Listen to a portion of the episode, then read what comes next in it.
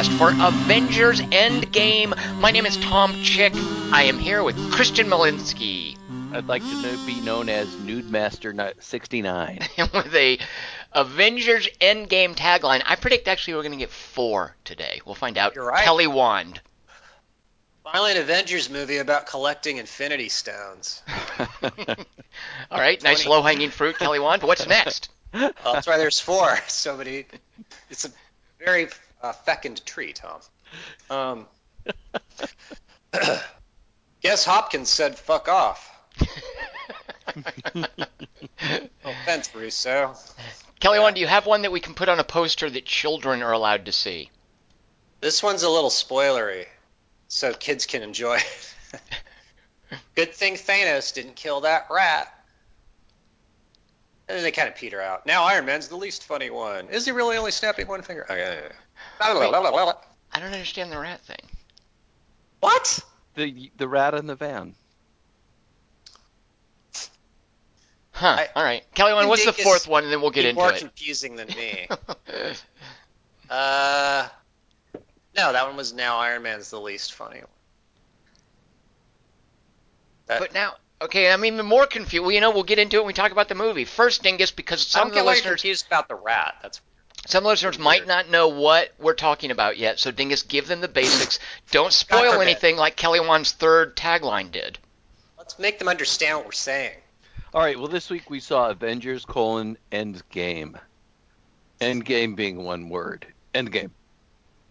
A 2019 American action adventure superhero fantasy sci-fi 20-second movie in the Marvel Cinematic Universe sequel movie about if I tell you what happens, it won't happen. It was written by Anthony Spoiler. Russo and Jeff. Uh, no, sorry, it was directed by Anthony Russo and Jeff Russo, and written by Christopher Markus and Stephanie McFeely, based on Marvel Comics by Stan Lee and Jack Kirby and Jim Starlin. It stars everybody. Star. Shut Tom. This stuff's cool. He's right. I mean, that's yeah. That's so far it's the most accurate thing Dingus has said about the movie. Avengers Endgame. I'm sorry, Avengers colon Endgame is rated PG-13. Huh. All right. Why, Dingus? Well, for sequences of sci-fi violence Mm. and action and CG. some language. Oh, there Ah. is some language. I was okay. How about that? Yeah, let's kill that son of a. Kelly Wand, are there other things parents should know besides what the MPAA cautioned them about uh, for the rating? I didn't actually notice any CG. So I rate it NC 27 for Captain America's language and thematic material throughout. Uh, Avengers Endgame was the, the biggest opening of all time by a uh, actually wider than expected margin. Uh, the previous record holder was Infinity War with a $258 million opening. And uh, right now, End War is at 350 million. So basically, they just tacked another 100 million onto the record, and there they are. Disney Yeah. right now is looking at this has 11 of the top 12 uh, opening weekend movies. And I imagine if you were to look at overall grosses, it would be similar as well. But just uh, bought them though, didn't they? They didn't sound like they. well, Disney, it's, it's it. Buena, like Buena Vista uh, used to account for something like, and I'm going to get the numbers screwed up, but it'll get the idea across. They used to account for uh, like 8% of the box office. Uh, over the course of the last five, ten years, they now account for something like 20% of the box office. Uh, they're huge. they'll be 85 because they're just going to keep. They'll buy. If you just do the math, exactly, Universal. Kelly Wand. Exactly. You do the math, and you'll see uh, over a certain period of time, if you follow this trend, all movies will be Disney movies. What year do you think it'll be when uh, Disney buys Warner Brothers? Hold on, I have, to, I, have to, I have to draw a chart, uh, and I have to do I'll a little uh, triangulation here. Yeah, it's like playing Stellaris. But uh, so so the number one opening movie of all time. Uh, the Cinema Score rating is of course A plus, as you would expect. Rotten Tomatoes has 96% of the reviews positive. uh, on Metacritic, however, the average rating amongst various reviews it's at 77. We're not part of that. We should be. We're critical members of math. I don't think they do podcasts. Uh, I think Really? Metacritic and, and Rotten Tomatoes are only written reviews, and I think they have to be online. Actually, they don't. I don't think they have to be. They're only written reviews. Oh, we write some of this. You do most of the writing, Kelly Wand. And speaking of that writing, I, would know. now like That's you so to. I should be. I would now like you to read I us agree. that writing by giving us a synopsis of Avengers Endgame. What would such a thing be called? I would call it 22 movies in the making. That's what I'd call it. Ooh, the MCU opsis. 10 years and 20, oh, actually over 10 years probably, yeah. And So 22 movies in the making, right, Kelly Wand? I know. It's a universal opsis. I'm kind of uncertain about this one. But Those are the best ones. kind of jet lagged this week. Yeah, I know, but like people I don't know said to me over the years, like, like, go, hey man, can you give me any work? I go, nope. They go, hey, you know what? That Civil War ops is really good. And I go, oh, oh I didn't really listen. And then I think what probably Coppola thinks, like, that's the last thing I did that was good. Like that was three years ago. Avengers Endgame sis. Hawkeye makes his six-year-old daughter shoot arrows at a tree and some cows. Isn't this great, Hawkeye Jr.? Don't forget to tell your friends at school you're related to an Avenger. Do I have to say which one? The wife's all.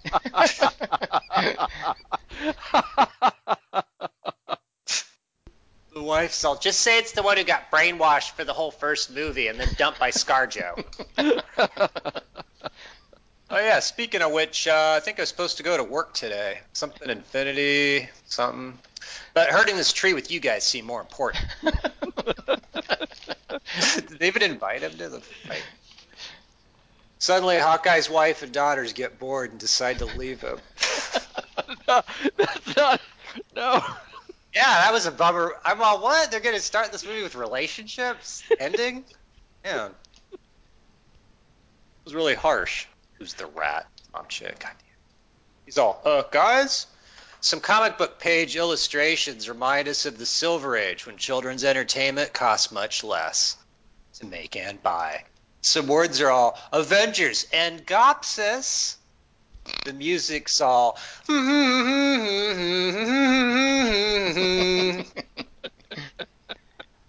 so memorable. Some words are all a spaceship in space someplace. Iron Man talks to his hat. hey, hat. Some witty. Where the hell are we? Well, no sign of Thanos here in the middle of nowhere. Guess I forgot to bring food. Uh, today I taught Nebula paper triangle fingerball. Not sure what she's doing here. She won one nothing.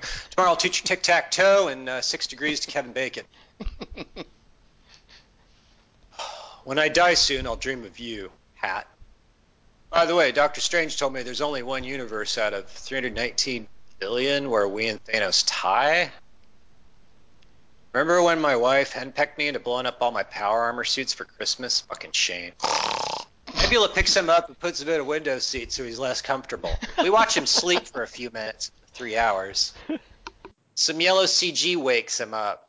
It's Captain Marvel's hair. She carries his ship back to Earth. Jane Fonda in a flight suit nudges me. My character taught her that. She's a pilot, so she carry things. Everybody makes Iron Man sit in a wheelchair and they stick IV tubes in him while the mom's ghost from 13 Ghosts turns away glumly. Just as they stick the last tube in his arm, he stands up and tears out all the tubes. Damn it, Captain America, this is all your fault, just like Ultron and Less Than Zero. And don't get me started, your alcoholism and womanizing. I hate you! Spider Man was like a pet rock to me. Black Panther was the only black friend I've ever had. Falcon and War Machine sigh at each other and make expressions like Black Panther's expression when Green Book won Best Picture. That's how it feels to be Iron Man's black friend. Like an Oscar nominee. Ah, oppressed. Cap walks up in a white white tank top. My German ex-girlfriend's all, woo! It's all, Tony. Scarjo's all, Chris is right. Wait a minute. No. That was the last second decision. Maybe I'll recant. Captain Marvel walks up. I too am on screen. Ghost Rider's all.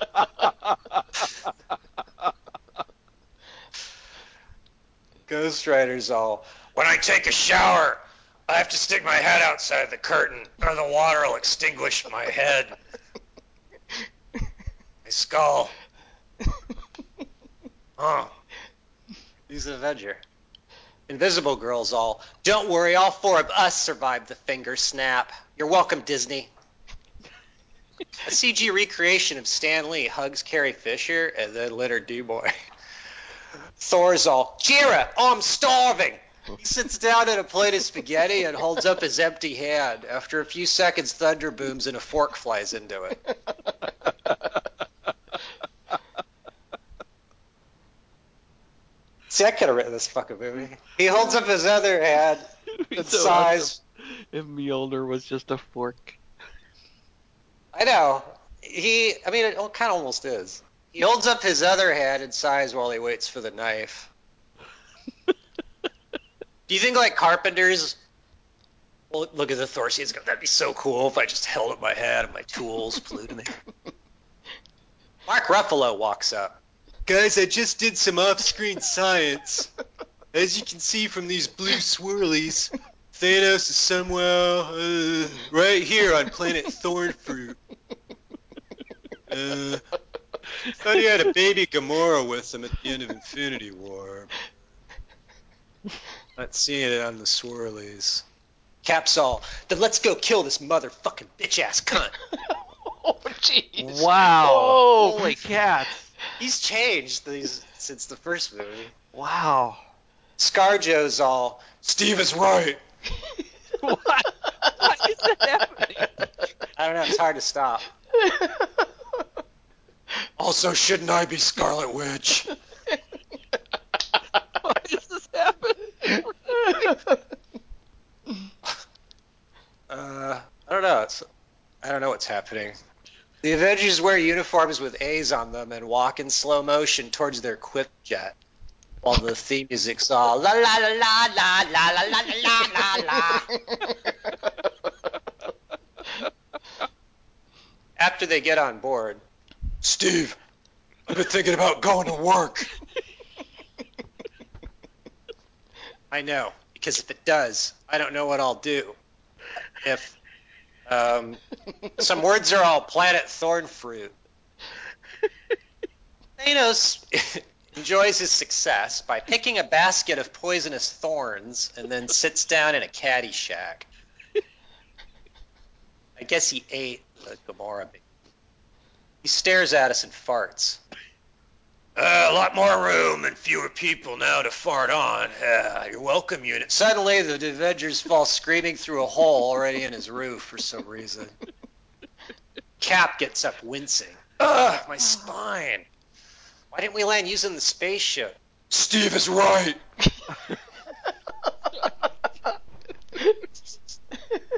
She's sexy. That's her sexy voice. Thanos is all. Hey, we should do a spin-off with just me, Cable, and Jonah Hex. Thor cuts his head off screen with an axe.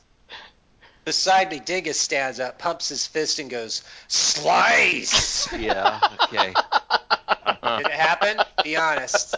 Did you see this with Tom?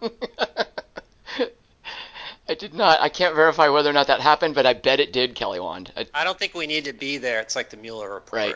Your instincts are solid on this one. Yeah.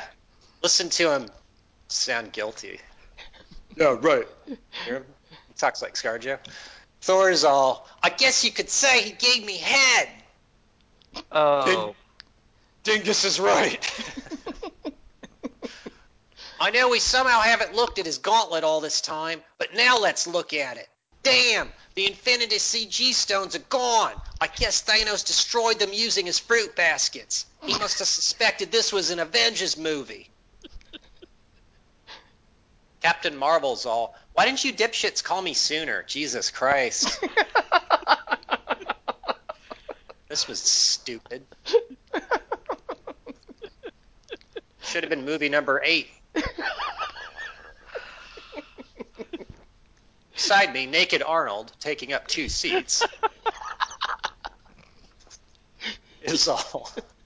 I feel bad for the James Brolin having to play the supervillain with a silly name and having to wear colored makeup and say things about how the magical jewelry works. I worry that after being in the comic book movie, his career went to a terrible tailspin, and that in a pitiful effort to stay relevant, he will be shuttled into lamer venues such as politics and reality television and documentaries about weightlifting. What a loser that would be. I also cannot take movies about time travel very seriously.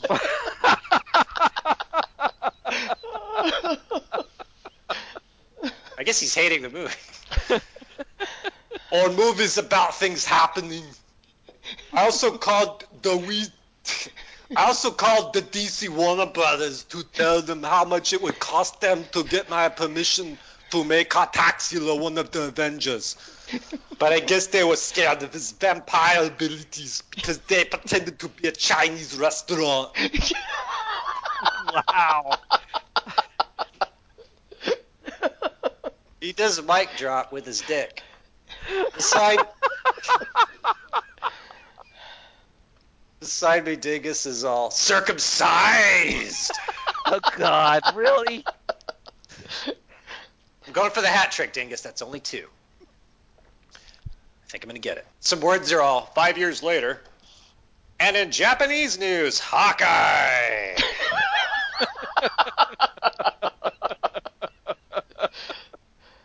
or as he's more popularly known, Clint Barton. Not Kelly either. America's most beloved purple archer, besides Galactus, misses his family, so he's killing drug lords and random Asians. A spokesman for the UN said, We thought we already had him under house arrest for ruining Berlin airport. Sorry. Meanwhile, at a support group, I went on a date last night. I cried during the salad, so that hasn't changed since before the finger snap, but we mostly talked about Iron Fist. That's great, Gary. The point is, you got out there. You, you, tossed salad, and best of all, no one can ever take that night away from you unless time travel's involved. Meanwhile, at Avengers HQ, or AC, Scarjo looks at holograms of all the Avengers over Skype. So Steve couldn't make it today. He's doing a support group thing again. Uh, I'm sure whatever he's saying to them at the moment is right. Also, we've had a few complaints from uh, our rescuees about bestiality. Rocket Raccoon, Beast, and Stan Lee's Ghost are all sorry. Also, uh, Hawkeye's murdering brown and yellow people. Uh, should we care? Captain Marvel's all. Yeah, can we speed this up? Um, some mole people in Zeta Reticuli are almost out of toilet paper. Also, me and Steve are the same rank, and you guys don't have any. Yeah, okay. Uh, real quick, just a quick reminder that for tomorrow's stand-up, I'll be bringing some almonds.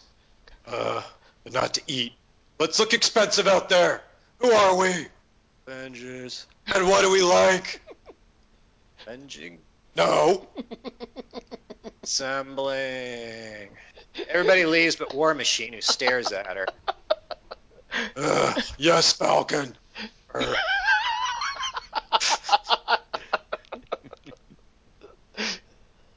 Cheadle's all. I think this is my only line. How's your character feel in this scene?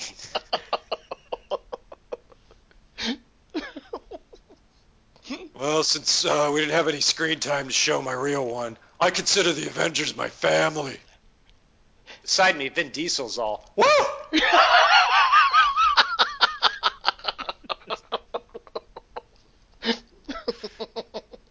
Meanwhile, in a dirt control room, Michael Douglas's long-standing rats in the lab problem has worsened. One rat conveniently mistakes a plastic button that says make Ant-Man normal sized for a piece of cheese. Ant-Man farts into view. Oh, oh boy, those five years of adventures in the subatomic world were pretty off screen. He walks outside and hassles a kid on a bike. Hey, hey!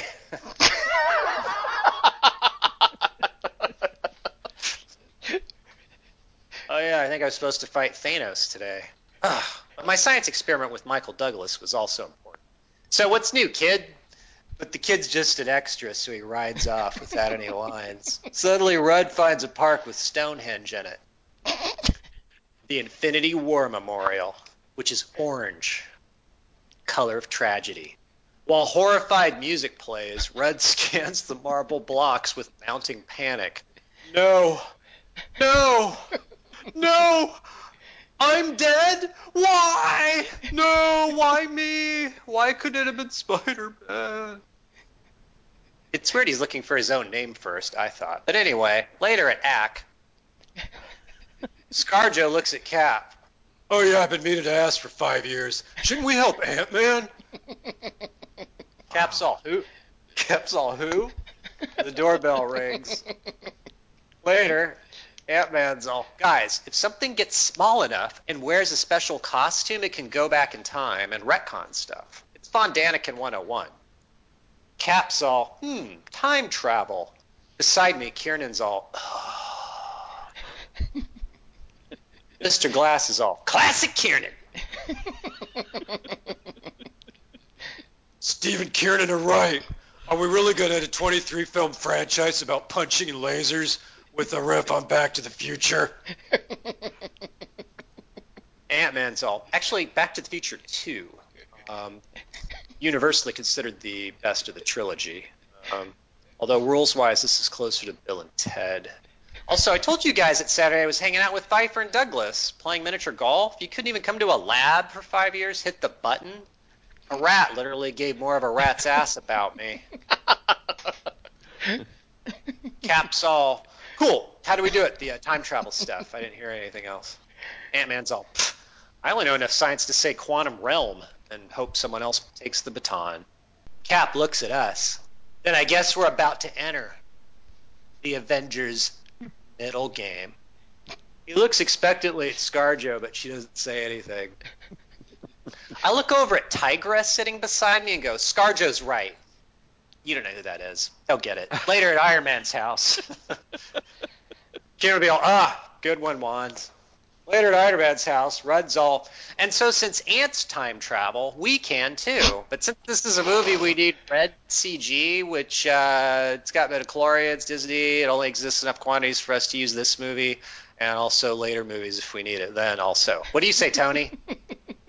Fuck you guys. My bitch didn't die, and look how awesome my daughter is. Daddy, what's a tesseract?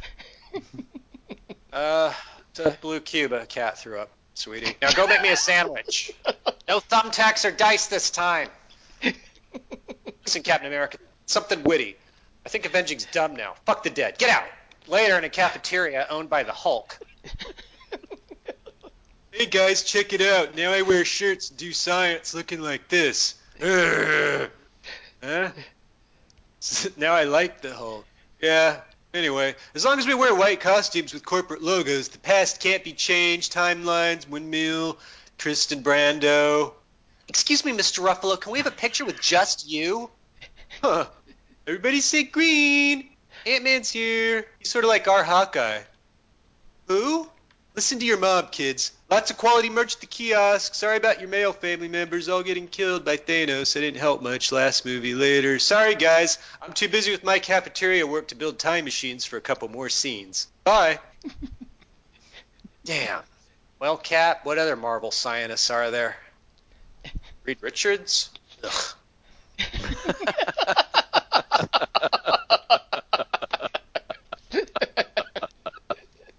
Wait, Professor X? It's too soon. Science, science. Wait a minute. Are you thinking what I'm thinking? Guys, check it out! I'm fat! And I play video games now. Mostly Fortnite and Leisure Suit Larry box office bust. These are me friends, Rock Person and CG Globule number 12 from Ragnarok. I guess they survived Thanos' attack on me spaceship by hiding off screen. Sup? Thor Z-Bone uh, 69's teabagging your corpse again. Uh, Thor angrily holds out his hand. After a few seconds, a gaming headset flies into it.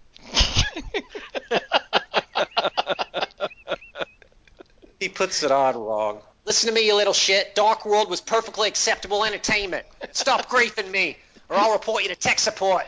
Again, teabagging is unacceptable behavior in Leisure Suit Larry. Hey, Thor, uh, this is Captain America speaking, by the way. Not Ant-Man. Same guy. Hey, Thor, you used to have a hammer. Can you make time machines by any chance? What's time? Captain America and Ant-Man sigh at each other and leave. Meanwhile, at Iron Man's house. Tony, my corns are leaking again. Can you rub them? It's great, honey. Be right in. Daddy, what's Gothica? Ah, Iron Man sighs at us, looks glumly at the daughter, trying to hammer a round peg into a square superfection hole, then sadly unfolds a contract with Kevin Feige's letterhead on it.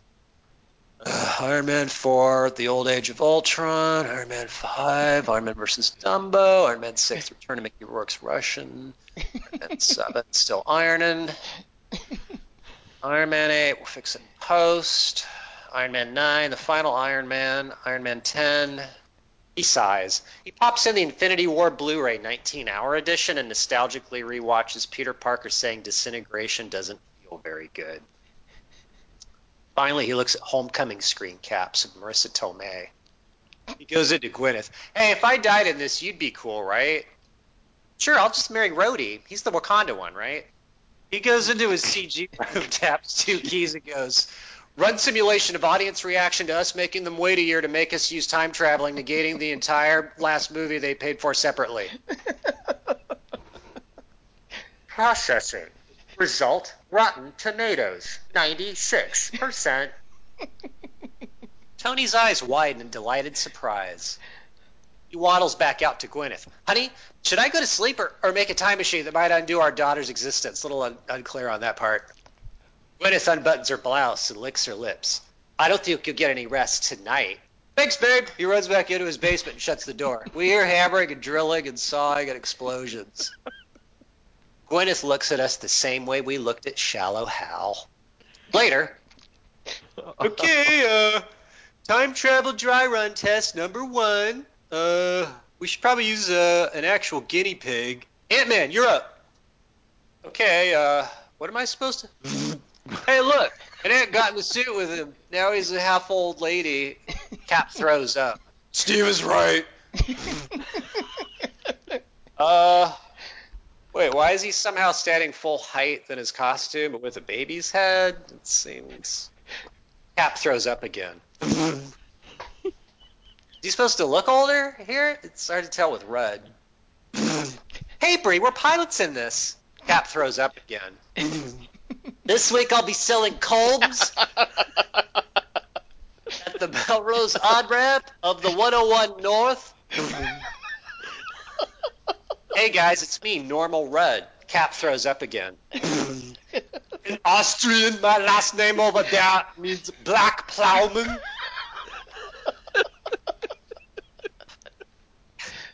and my first name is pronounced Argle Bargle.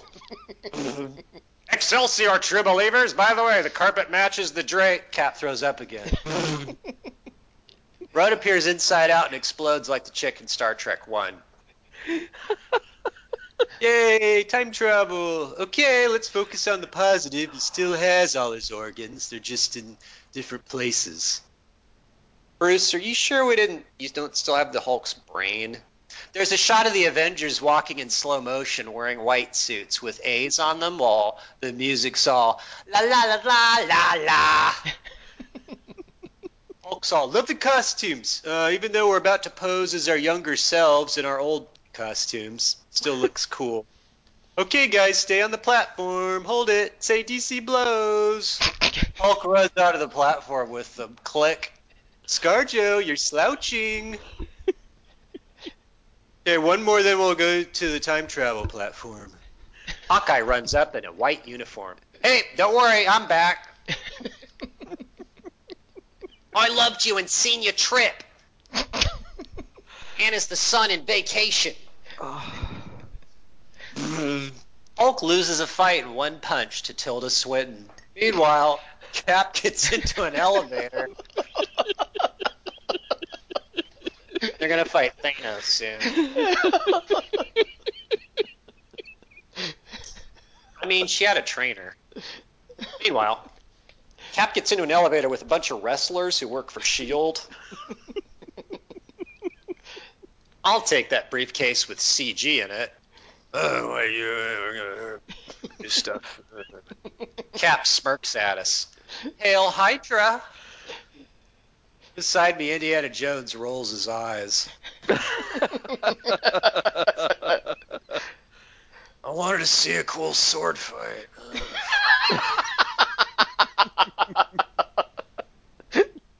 Beside him, Shazam's all. Since when's just saying words a superpower? Cap's Cap walks out of the elevator smiling cockily. Then he gets act, attacked by his younger self, who is strangely incurious about why his future self is there. I guess he thinks he's a Skrull. While they fight, Loki giggles, grabs the cube, and somehow teleports away. the agents escorting him are all, oh, yeah, right. God, he can do that. Fuck. We should have used those special cuffs. Meanwhile, on planet Yellow Cliff, Scarjo and Hawkeye walk up to a CG guy in a black cape from Infinity War. I used to be the Red Skull.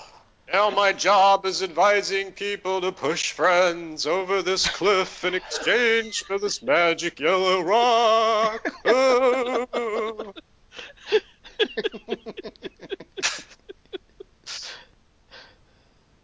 Didn't Captain America have to go back there? Anyway. By the way, all characters' deaths here are final and irrevocable. Beside me, Kiernan's all, except Gamora's. Black Widow and Hawkeye look at each other. Guess we know who it should be. Jesus. Black Widow also says it, dingus. Besides, my Hawkeye just now. They both run for the cliff's edge, but at the last second, Hawkeye's all, "Oh, my leg! Oh no! oh man! I thought I was the best Avenger. No! ScarJo, why? No!" Clint, I came back to make sure your leg's okay. Are you? oh, sorry, that wasn't a push. I was trying to pull you to safety with my fist. Bye. Tell my family I love them since they're dead. Um, guess you had a rough night. Meanwhile, Thor and Rocket Raccoon hang out with Thor's mom. Pee break. Meanwhile.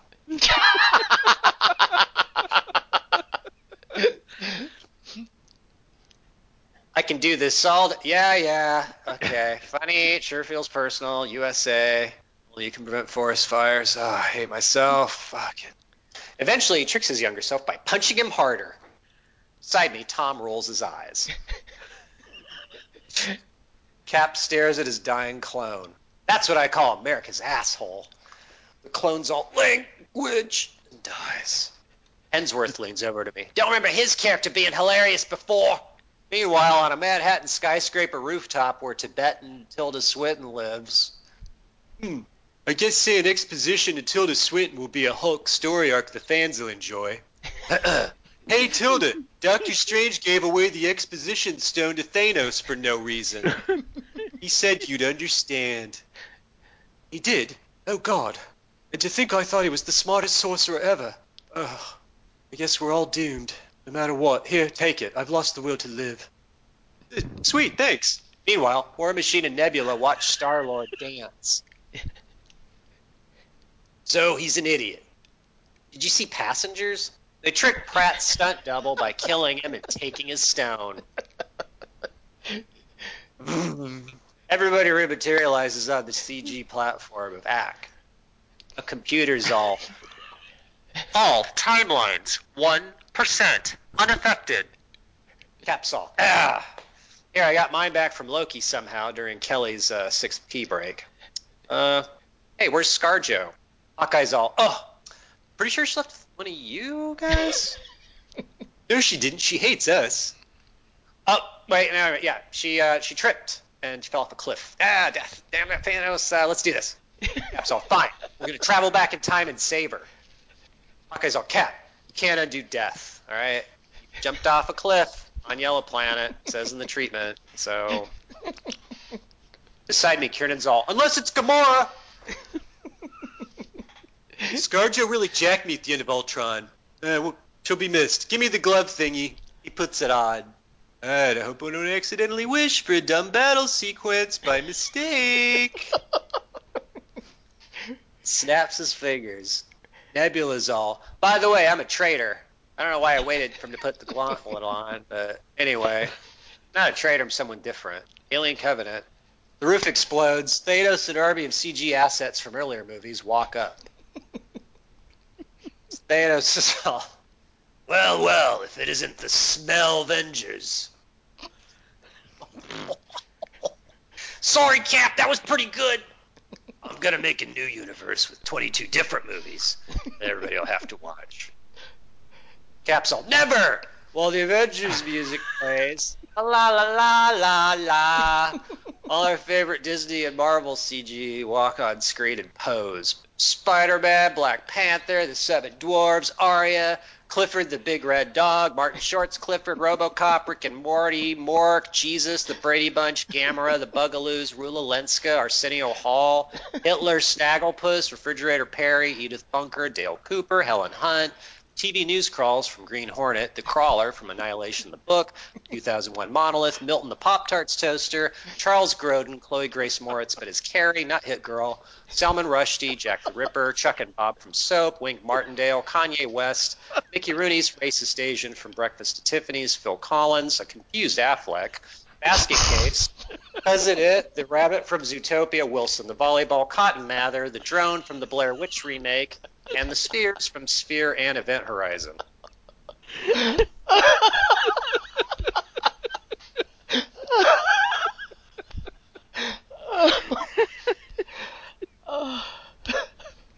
Wink and Kanye look at each other uncertainly. As do Gamera and Gamora.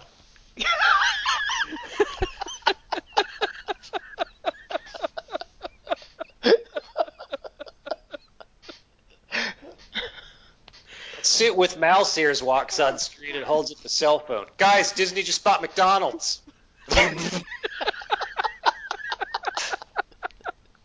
Ronald McDonald, Mayor McCheese appear. Although Hamburglar fights for Thanos, predictably. Then they all scream and run on foot Thanos is mostly formless CG. Cap raises his empty hand. By the moral authority of the United States of America, Mjolnir leaps from Thor's fist into Steve's. Damn it, Steve! Eventually, Iron Man's all, Aha! As you can see, I managed during a little kerfuffle just now, Thanos, to pry out all the stones and somehow fit them onto my gauntlet. Maybe I made holes in it last night? He holds up the gauntlet triumphantly. Mjolnir flies into it. Damn it! Fucking. hammer. Tries for a few minutes to get the hammer unstuck from his palm, then just clumsily snaps his fingers around it. Something witty. Iron Man gets bored and dies. Uniron. really? Wow, you are easy. Boy. I like to think you pumped your fist when you'd said that just now. But anyway, a funeral's held for Iron Man and Dingus's sadness. Oh, get ready, Dingus. Black Panther's mom approaches the podium to deliver a eulogy for Iron Man. Once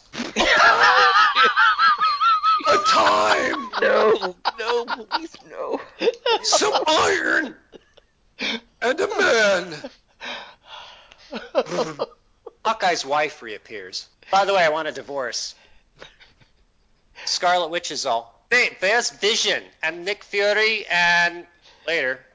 Okay, Captain America, try and remember all the flow charts I just showed you so all the stones wind up back where they're supposed to.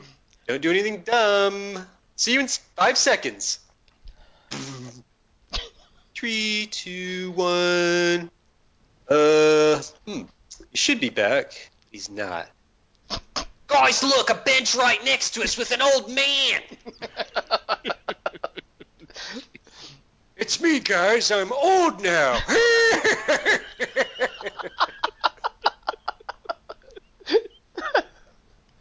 but I'm still your boss. So Avengers is so. His teeth fall out. Uh, uh uh, you're welcome, fans. Uh, I thought I could be more helpful to the team if I was senile. Yeah, me and Agent Carter. Yeah, we just spent 60 years slow dancing to that song. Oh, sure if ScarJo were here, she'd say I was right. By the way, it sure was funny watching you guys lose to Thanos again. And 9/11, oh man. Uh, so you fucked up our timeline, and I guess effectively quit the group just to bang a girl you knew for a few weeks back in 1945. What about her deathbed scene? I'm not even sure the rules were. Alright. Thanks, Cap. Fuck this, I'm joining the Guardians. Thor storms off. God of Thunder. Bucky walks on screen. Kiernan's all, woo! By the way, I just came out of cryogenic hibernation, so I could say goodbye to Cap. I had a hunch he'd be sitting here. Cap farts awake and holds out the tattered remnants of his shield that Thanos chewed holes into. Here, Bucky. I want you to have this. Uh, uh, or War Machine. I don't fucking know. Kelly's peeing again. Bucky's all, thanks, the perfect thing to hamper the use of my metal hand. he walks off and goes back into hibernation with the shield. Hawkeye lands nearby in a Quinjet and comes out. Don't worry, nerds. We don't need Downey or ScarJo and Chris to have fun. Avengers assemble! Yay! Ant-Man, Black Panther, and a reluctant Brie Larson stand alongside him and stare at us. James Marsden wearing sunglasses walks up. and you won't even miss Jackman. Wolverine's not the only cool X-Man. X-Men assemble! Yay! The blob waddles up and stands next to him. They stare at us, just two of them. Some endless credits I could have peed again twice during are all no Easter eggs. Happy Easter from Disney. And we hear a few sounds of Thor breaking something. The end. Uh, Kelly, that was. Uh, I don't know why you would have doubted that. Oh, man. I don't know. It look. I didn't. It was a rush job. Oh. But yeah, the comic book stuff, I guess, is you guys are easy. Well, I so. I would say that was epic. So. Yeah, I would Really? say I was going to use that word too. Yeah. 23 movies. Ah. Uh, yeah. So it was kind of the end game opsis. well, uh, who wants to go first? I don't What's- really. I'm tired now. I'm gonna Kelly, want to to take a break? Dingus, get in here. What's Ugh. a movie better than End War? A movie that's not a movie that's not quite as good as End War. And uh, what did you uh, and your son? Uh, you know, well, yeah. What did you and your son think? I definitely want Kieran's everything. Well, you will get Kieran's everything. Okay, okay. Um, under this, I would put uh, Lord of the Rings: Return of the King, um, because it's the the cap of a Jumping series, on the bed. and it has several different endings. Um, but it's under this because I thought the endings, the several different endings of this, were more meaningful to me than that. Uh, over this, I would put uh, the original Avengers, um, mainly because um, I was just so surprised at both of these things, and this is razor thin. I was surprised at, and Tom and I went to see this together. Uh, I was so surprised at the fact that they even pulled it off. We That it see was the even- first Avengers together. We didn't see this one together. No, no, no. The first Avengers, Right, the right. Avengers Assemble, which it, it's often called Avengers Assemble, uh, but Yeah. I'm just talking about it as the Avengers. Um, uh, w- we were so surprised that it even worked at all, um, and I love the way that it introduces the characters, and I love the way that this movie lets They're in them their prime too. yeah, they're in their prime. Uh, and I mean, honestly, 22 movies later, good lord, that they can actually tie it up. Uh, Star I, Wars I, couldn't do it. I absolutely love. I love this thing. Uh, my son and I had a an amazing time and a very emotional time watching this movie, and I'll talk about more of that later. But uh, but uh, anyway, I'll I'll just leave it there. Uh, The Avengers is over. Uh, all right, my over and under are uh, movies that rely on you having seen other movies.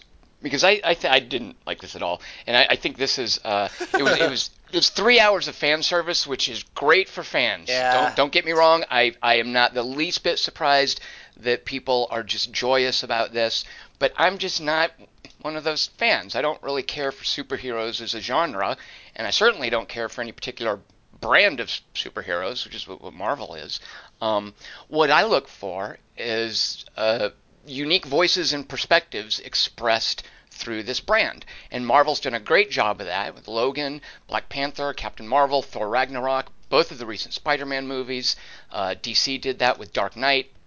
Uh, this, however, I would say is the antithesis of a unique voice or perspective. Uh, from what, what I saw, I felt might as well have had a brown wrapper on it with the words Marvel product just stenciled on the side. Uh, it felt like a three hour victory lap hosted by two celebrities.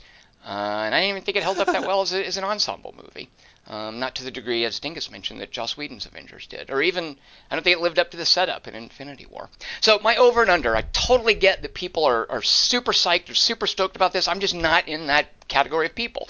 Uh, this movie, I, I realized fairly early on, is just not for me. But, however, I do want to bring up other examples of movies that rely on you having seen other movies. And I'm not going to bracket it. Instead, I'm going to. These are both movies that I don't care so much for, but I appreciate how they try to tie into other movies. And the, the under, and this is kind of indicative of how this didn't work for me, the under is Solo, which I think is pretty much incompetent. This at least is competent. This is better than Solo. But Solo just did such a miserable job of trying to play into what people knew about Han Solo and Star Wars. So this was this was better than Solo in that regard. This was way better than Solo. I'm not bracketing it there, and I didn't care for Solo. Uh, another movie that I didn't really care for, but I really appreciated how it tied into another movie, and it's kind of a spoiler to explain this to you guys. It's a super small independent movie. Uh, a couple of directors named Aaron Moorhead and Justin Benson. They made a movie called Resolution, maybe I don't know, 10 years ago, uh, and they just recently made a movie called The Endless. Which looks like a standalone movie, and you watch it and you sort of feel like it is, but they do really cool things for people who saw their first movie. Uh, and the Endless is spotty. I don't think it's anywhere near as good as Resolution, but I really like how they made it gratifying for people who know Resolution to see the Endless. But again, nothing in common with what's going on with uh, in, uh, the Marvel universe or this this particular movie. Just examples of other movies that kind of, I guess, require homework to appreciate. So, Kelly Wand, what's a movie that's not quite as good as this? Uh, a movie that's better than this, and what's your overall opinion? I think I kind of agree with both of you, which is boring, but uh, I thought my over is Infinity War, which I think is a more memorable film, um, and it's more interesting, and it's a better ensemble piece. I'm not. I'm the detractor of the first Avengers, but I think I would. Uh, I think my least favorite is Ultron, so that was my under. Um, but I have a lot of attachment to these characters as a from childhood that you don't have, Tom, and so that I had some of that, and I had a lot of affection for the actors that are that we're not going to see anymore. Uh, and like these Marvel movies narrowly predate when we started doing the podcast because Iron Man one was the year before we started doing the podcast. So in a way, the Marvel phenomenon happened in conjunction with us talking. That's a great way to think of it. movies. Sure. Yeah. Yeah. Yeah, so we've grown up doing the mo- doing Marvel movies. Um, so I, but I, re- I just, I agree with you that it's Marvel product, but it's, I think consider it really high end Marvel product, especially because I was kind of left cold by Cap- Captain Marvel. So it was to me, it was like a step up from the last thing, even though you guys like that, and everybody seems to like it uh, more than me. But I also really like the jokes in this movie. I thought the action was kind of meh. Uh, but there's like I liked I like little bits. I think it's like I think every time it's not a very good movie, but there's some, a lot of there's some high points that I uh, will I don't know they're good. They're good writers' room nuggets. Um, and uh, I liked Iron Man and ScarJo's curtain calls, but I thought Captain America's was totally out of character, and I was arguing that with comic book nerd friends. Know, no, because he's not a sol- career soldier anyway, and they wrote these super like things too long for me to even read. Um, but it still seemed if we're even just going by that's the thing is like you argue with friends and they and you go yeah but da, da, da, da, and they go yeah but we're in the movies now so it doesn't matter what the source material is but then they'll use the source material to back up their points when they, they kind of cherry pick uh, anyway uh, yeah I, but I uh, I liked it um, I think it's long as hell and um, it's not as good as Infinity War but uh, I had a good time at it. I'm glad it's over in a way. Like I felt like like gargled and spit the Avengers. Dingus, what Like, were I'm- your over and under again?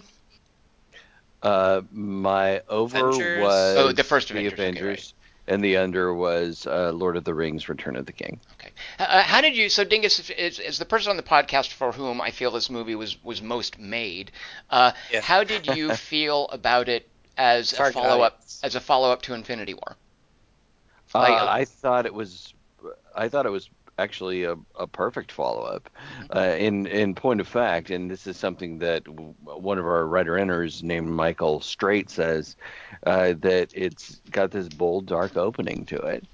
Yeah. Uh, that it feels like, and it, it it originally undermines.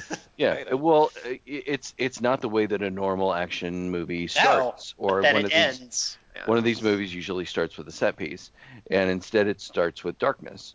And he and he's and Michael Straight says that as well. It's- got this bold, dark opening where it feels like a bridge because th- this movie was originally called uh, "If in Infinity War 2. Um, and that was really disappointing to me at the beginning. I was I was seated in my seat next to my son thinking, uh, okay, I'm here for three hours. Let's get this thing going. And I expected something that was going to be this big splash, and instead, people are disappearing as they were at the last movie. And it felt it, it felt more like a bridge to me, um, and that that was really impressive to me. That I I thought that was bold. I certainly got the sense that it honored the material and the tone of the first movie for, for a while, and I, I did appreciate that as well.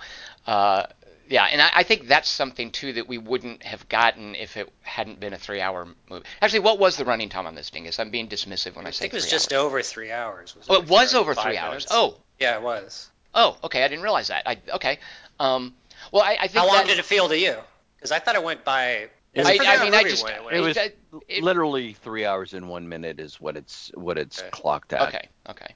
I mean, I I'm the, the wrong person to ask because it never I would it didn't engage me that much, so it felt too long for me. But what I do appreciate from that running time is that it gave them the luxury of of, of like Ding, Dingus's use of the word bridge is perfect, uh, and I I would consider that honoring the tone and the Yeah. feel and the the finale of Infinity War, which I I still one of my issues with this movie is that um, it's not Chuck's all that. well, yeah, it's not more consistent with Infinity. Like early on, I feel like it really honors the character building and the moral dilemma that I felt Infinity War was really brave to present and even struggle with a little bit. Uh, Yeah. So I really appreciated that part of this movie, and I don't think I would have gotten it if it had been, you know, just two hours. So uh, in that regard, I'm glad it was as long as it was. It's almost the best part of the movie. Although, like, I like, I loved all the Ruffalo Hulk wine. Like, the dialogue's great, and Fat Thor's cute. Like, I like that stuff. Well, one of your things, Tom, was was saying that you felt, uh, and you've said this a couple of times. Um, uh, Andy Bates, one of our writer writer inners, uh, I think this is the first time Andy Bates might have written in, uh, has has wondered how how how many times are we gonna hear Tom say he hates he's tired of the Marvel universe, but then he ends 23. then he winds up ending he winds up liking the movie basically. well, um, sorry. but for for a long time, Thomas said, uh, or for a couple of times, Thomas said uh, he wishes that it just would have ended with Infinity Wars because that's the the extension the existential crisis, and that's where you're going to end it. Half the universe is dead, and that's that. Good good luck, everybody. We're done. And, and and that's not a viable way for a, that's not really a viable thing for a franchise Well, to do. not how it was and I think it's it's, It's, not little an economical thing, but Right. but But even structurally, they didn't design Infinity Wars. but good.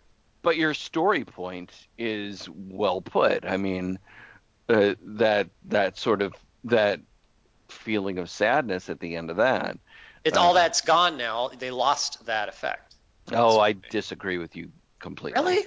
And also, just Oh. uh, real, real quick, I'm being accused of not of saying I don't like Marvel movies. I, I, I that's it's, as I You're was saying before. No, it's just I have no fondness for a particular brand. I don't care about brands. And this Marvel is just a brand, Andy Bates. Uh, and and I know Andy's a huge fan of these, and I, I love. He also shares them with his his I think it's his son as well. Uh, and I love what this can do for fathers and sons and daughters and mothers. And I, I love how this can be a, a a communal experience for families and friends, and that's that's great. And I love that people uh, enjoy that, even if I don't. But as I said before, I don't particularly care for any specific brand, but I do like it when this brand is used in what I feel are uh, get, to give voice to unique perspectives, and that's you know Marvel has done that a handful of times, and I've been super surprised and delighted with that. Uh, So it's not. I'm never. I would not say I don't like Marvel movies. I don't feel one way or the other about Marvel movies. Like some of them, Well, don't like some of them. This Yeah. has Maybe no it's not unique Marvel movies. perspectives. It's more movie. like they're like, oh, we have to see another one of these because you Right. often do do that, Right. with good reason. and then you end up liking Spider-Man into the Spi- into the Spider-Verse, And it helps immensely Well, Doctor Strange, even. Yeah. It helps immensely to have those low expectations. I will say as well. Yeah. Yeah, yeah, very good point. Very good point. But so, uh, uh, so what do you think, Dingus, about? So, so you don't feel because I think Kelly and I both agree that the whole time travel thing really undermines some of the cool stuff in Infinity War. Uh, like Kelly, what? Are, I just feel like the time travel was uh, just a really disappointing out. Uh, and Kelly, I'm assuming you feel the same way. It felt kind of Lindelof-y. But they, the, here's that. The, instead of making it good, um, because there's just too many plot lines going on for even what they're trying to do to be good. Like I don't, like I didn't do the homework you're talking about either, so I just kind of took their word for it. This is all making sense. But the thing that they did was they kind of, uh, and this is probably what I would have done if, if I'd if I'd had that choice. Is like they kind of made fun of it. Like yeah, we know it's dumb. But Mhm. It's uh, yeah, it's it's uh, lamp shading. Like- I, I think. yeah, Right. they gaslit us and then said, yeah, we're gaslighting you because they made the Hulk super dumb about it. Like, uh, and just I don't know. Like all the sacrifices were kind of on the head. It's spelled out and telegraphed and. Well, let's talk about the before we talk about let's talk about some of the time travel stuff because Dingus, I assume. Yeah. I mean, what to be fair, also, what are you going to do? Like, there are a few options, Yeah. and I, I I've listened to. Uh, Marvel fans talk about this, and I think it's sort of fun to watch. And basically, you're going to either have multiple universes, or time travel, or what I would have preferred, but which I don't think is commercially viable, as you guys pointed out, is sucking it up and sticking to it, uh, and saying yes, 50% Right. of these people are dead and they're not coming back. This we're now about the existential That's the most interesting one. Right, and I'm I'm not I never should have expected that, and I guess They did fair, the least interesting one.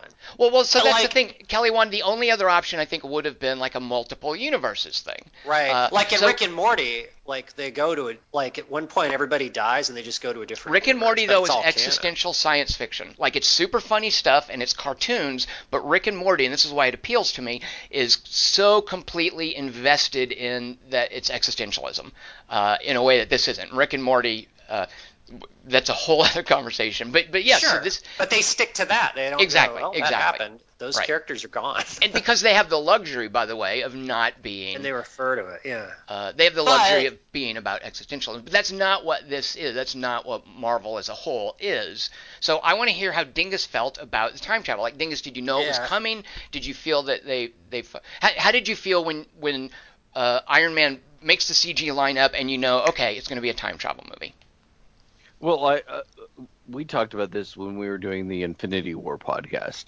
Is that um, I had sort of an ambivalent, that might be the wrong word, feeling about it because I felt like th- this is this is hugely weighty. Uh, people are are are in immediate grief, and they're going to have to deal with that grief. as as they lose people immediately because of a snap, and they're gone. Those people are gone. But you also know there's there's a stone that's called the Time Stone, and that that basically means in this type of kind of universe of comic books that uh, all bets are off basically. Right, right. Uh, so so the the problem here is weighing or balancing stakes against wishes, um, and that's really difficult to do when you when you're trying to manage a billion plus dollar franchise. Um, With a billion characters. which Barely we have room. which we knew at the time, and which I pre which I said at the time, uh, they're just they're going to have to reverse it going forward because that's what they're going to have to do to make money because that's just the practicality of it. Do they though? Um,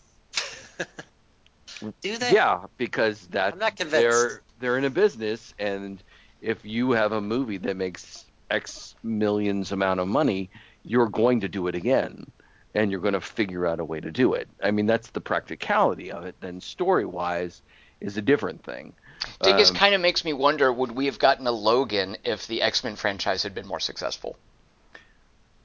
Uh, maybe not, but it Right, depends on who's driving it. Right. Um, uh, and it also depends on what they're and it depends on wh- whether Kevin, uh, quite frankly, whether Kevin Feige has had sort of a um, an overall arc kind of vision of this is where we're going to end up. Uh, whatever successful, we'll build on that or we're this is this is our final plan like J. Michael Straczynski kind of a thing. Uh, you know, I'm writing a, and I've said this many times. I'm writing a novel. Um, so uh, I generally don't care for time travel things because they feel like screenwriters taking the easy way out. But I actually kind of like the idea of the way that this movie deals with it in poking fun at itself and making problems within the structure of the movie. Um, so you know we we have a writer in her named Brian Becker who says was five was the five year jump necessary, um, and I think it was because it shows uh, Barton, it shows Hawkeye has has become a a person that he's not happy that he's willing to say uh, I've done things that are so horrible that I should be killed. Uh, I mean that I should be the one to sacrifice. Uh, that he's he's lost his family and he's become a horrible person in the, in the last five years. They've all become different people uh, in five years, and I kind of like that. I like the I like the way the movie shifts time, um, and I like the way that the movie deals with time travel, uh, as far as not just being a uh, just an ultimate out. Like, oh, we, we'll just reverse everything and everybody's alive, la la la. Uh, I mean, we don't get, we're not going to get Scarlett Johansson back. She's she was dead at a certain point, and that's that. Uh, I mean, comic book writers can rewrite that. Loki is dead, and that's that. He was dead before the thing happened. Uh, certain certain characters that we love died, and that's that. Um, so uh, I don't know. I'm a little. I, I, I I'm. It's difficult for me to answer that question, Tom, because of how uh, uh, emotionally affected affecting this movie was for me, seeing it with my son, and I, I recognize that that that is a blind spot. Well, and to be fair, they use the time travel like they. It, it didn't become like they just kind of said, okay, we're going to do time travel. We're going to do a quick dismissive scene about rules in time travel, and then we're just going to have fun revisiting the old movies with you. It's almost like we're going to be like a clip show, and we're going to interact with the clips now. Yeah. uh, which I, you know, I, again Yeah. for fans that must have been great, and I can I can see how who cares if it subverts Infinity War? I mean, they got- they got to get out of it somehow, uh, so let's do it that way and just have fun with it. Uh, and that seemed to be their approach, I think. Because I Ah, also okay. felt this was so not like this movie was so not rules based. Like there were just so few things. Like I, I mean, at a certain America point, is. at a certain point, I don't even care. But like. Uh, Captain America can use Thor's hammer, really? like I, I just feel like this movie didn't really care That- about things That's that not that's not a, a surprise. That happens in uh, an earlier movie. Captain, they're all He like, almost gets in, it. in Ultron. He they're they're doing this bar game where they're all trying to pick up the hammer, and the Right. hammer sort sort of moves, and Thor's like, "What? What?"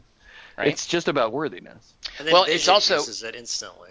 I also think, yeah. So, so Dingus, this is, uh, and this is where I, I uh, can appreciate how you can have a lot of fan arguments about specific things, and I would want to get into this one because this one matters for me because I felt that that moment in. And I, didn't, I wouldn't have even remembered, to be honest, I wouldn't have even remembered which movie it was. It was just specific things I remembered with Captain America and Thor. And that one moment, it's great, and I think we talked about it on the podcast. It's just well written. It was funny. The actors understood it, but more importantly, I think it uh, it, it established this idea of rules about the inviolable nature of Thor being able to use this this hammer. But more importantly, it also was a little bit of character building. It showed that Captain America was earnest enough to try, and that Thor was insecure enough to briefly doubt. Yeah. And I love that detail about those Yeah. two characters, and I feel like this movie just doesn't honor that or doesn't care. It di- and and I'm this is more an observation than a criticism because I think the movie's shot full of this thing. It just wants to use things to be fun and to make fans cheer. It doesn't really care about this character building that had been done previously or this rule that had been established previously about Thor's weapons. I mean, even Thanos uses it. Like Thanos is worthy to use the hammer. I don't think the movie cares. It just wants fans to go, "Oh my God, Thanos has the hammer. What's going to happen?" And it doesn't care about its rules and and a lot of the previous work that has been done. It only exists to thrill fans, I would say. Ruffalo's always angry. Remember? Look how angry he is. That's another thing. Yeah, like it's, they furious. completely. I mean, the Hulk is obviously this kind of werewolf metaphor for rage, and they just had no desire to have that. They just wanted to play with it, and wouldn't it be funny if he was stuck in half Hulk, half human form? He used to hate the Hulk. Who did? Banner. Although I Oh, think oh, in oh, the Banner. Oh, comics you he does merge them at a certain But but that's the point is that I'm making. Kelly Wand, is I don't think this movie cared about that. This movie just wanted to do a fun thing that would uh, that would excite fans. I think. Uh, The easiest people in the world to please. well, you This say easiest, but I would say I would call this widest common denominator, Uh, like broadest common denominator. This just wants to appeal to the, the most Marvel fans that it can. I, I think. Uh, and like obviously, it was including me, like it even go. Well, we'll put in these cute lines for the Kellys in the Right, crowd, and right. we'll go. Oh yeah, well the dialogue's good, so I have to like it. but Infinity War, I came out of going, that was a really interesting movie, and I didn't think that at, at the end of this. Like I, but I could tell everyone around me was really enjoying it. I'm like, well, maybe I've lost the argument on stats. Like they were like, yeah, oh, Iron Man. But people were crying over Iron Man. I'm like, Well, it also was super. That was another thing too, is that I feel, in this, I, I mean, I've liked them previously a lot, but I just kind of feel like Robert Downey Jr. and Chris Evans are among the least. I so this, this, movie, yeah. I didn't. This movie was so. Uh, one of the things that surprised me is how much of an ensemble movie this wasn't.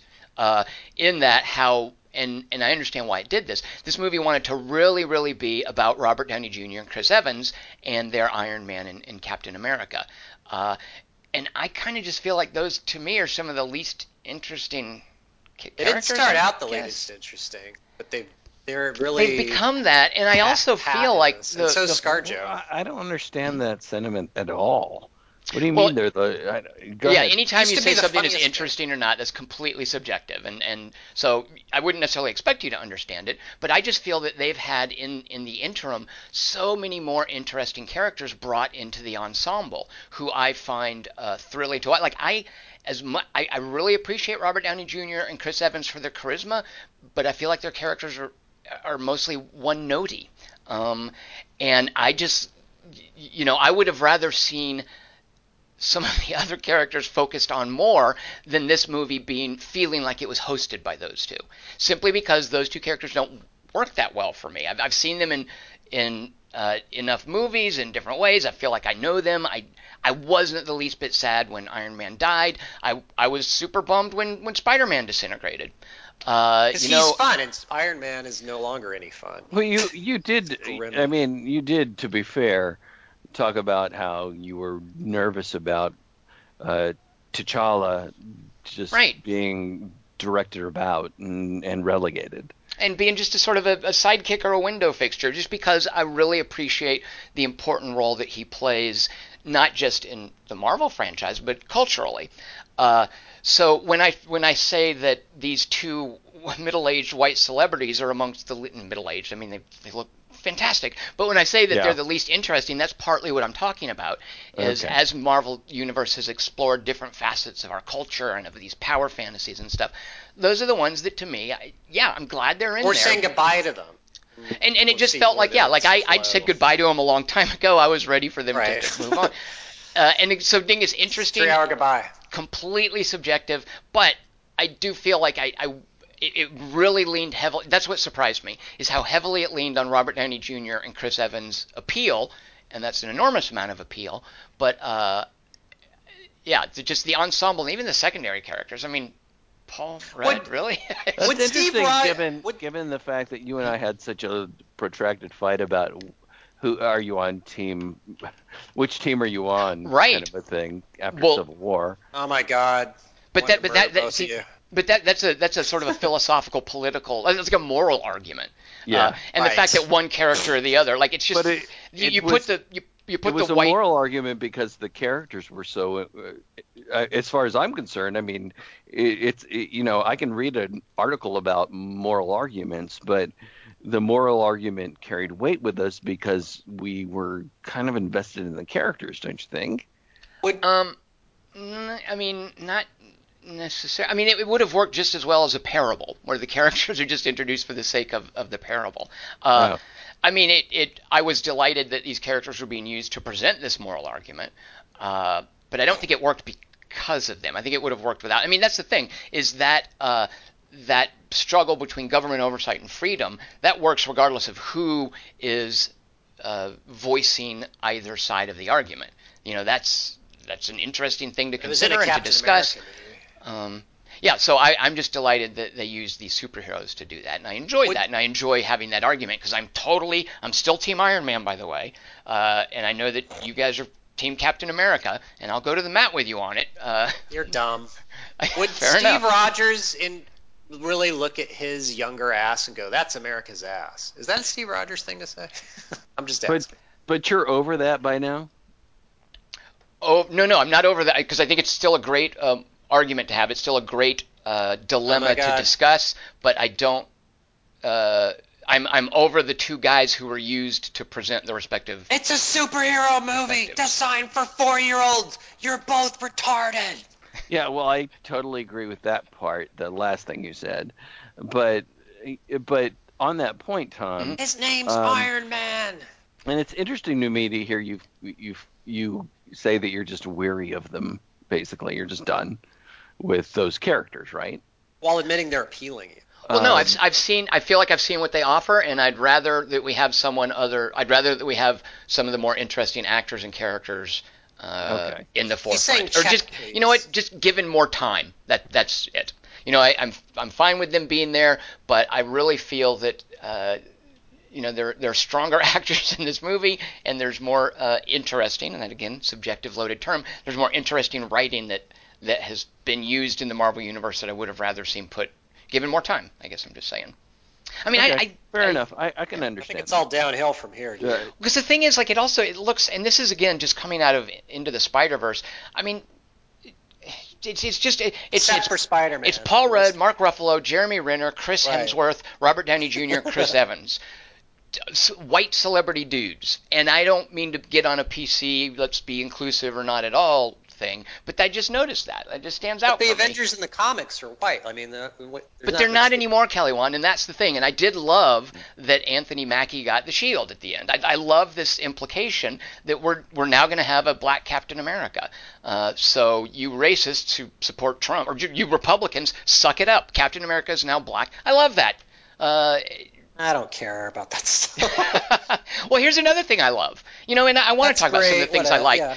I, I, I liked in this movie. I I just cannot stress enough how much it means to me when I hear gay relationships normalized. So when we have the support group and the guy's talking about, yeah, I had a, a date uh, the Yeah. other night, and Captain America's like, oh, that's great, tell us about it. He's like, well, first we talked about my job, then we talked about his job.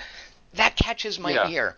And if that catches my ear, and by the way, Captain America doesn't react judgmentally at all. Beautiful. I love it. If that catches my ear, I love, love, love thinking about how it's going to catch the ear of some homophobic dumbass Republican who just wanted to see superheroes punch each other. They're not gonna get it. They're gonna go. He's gay. Can't I mean, but gay. fine. America It's- likes it's- him. it's- So That's how what's the dumb they difference are. between that and being politically correct? Well, being politically correct, being politically correct depends on who is saying the phrase. Like that's that's a completely loaded term.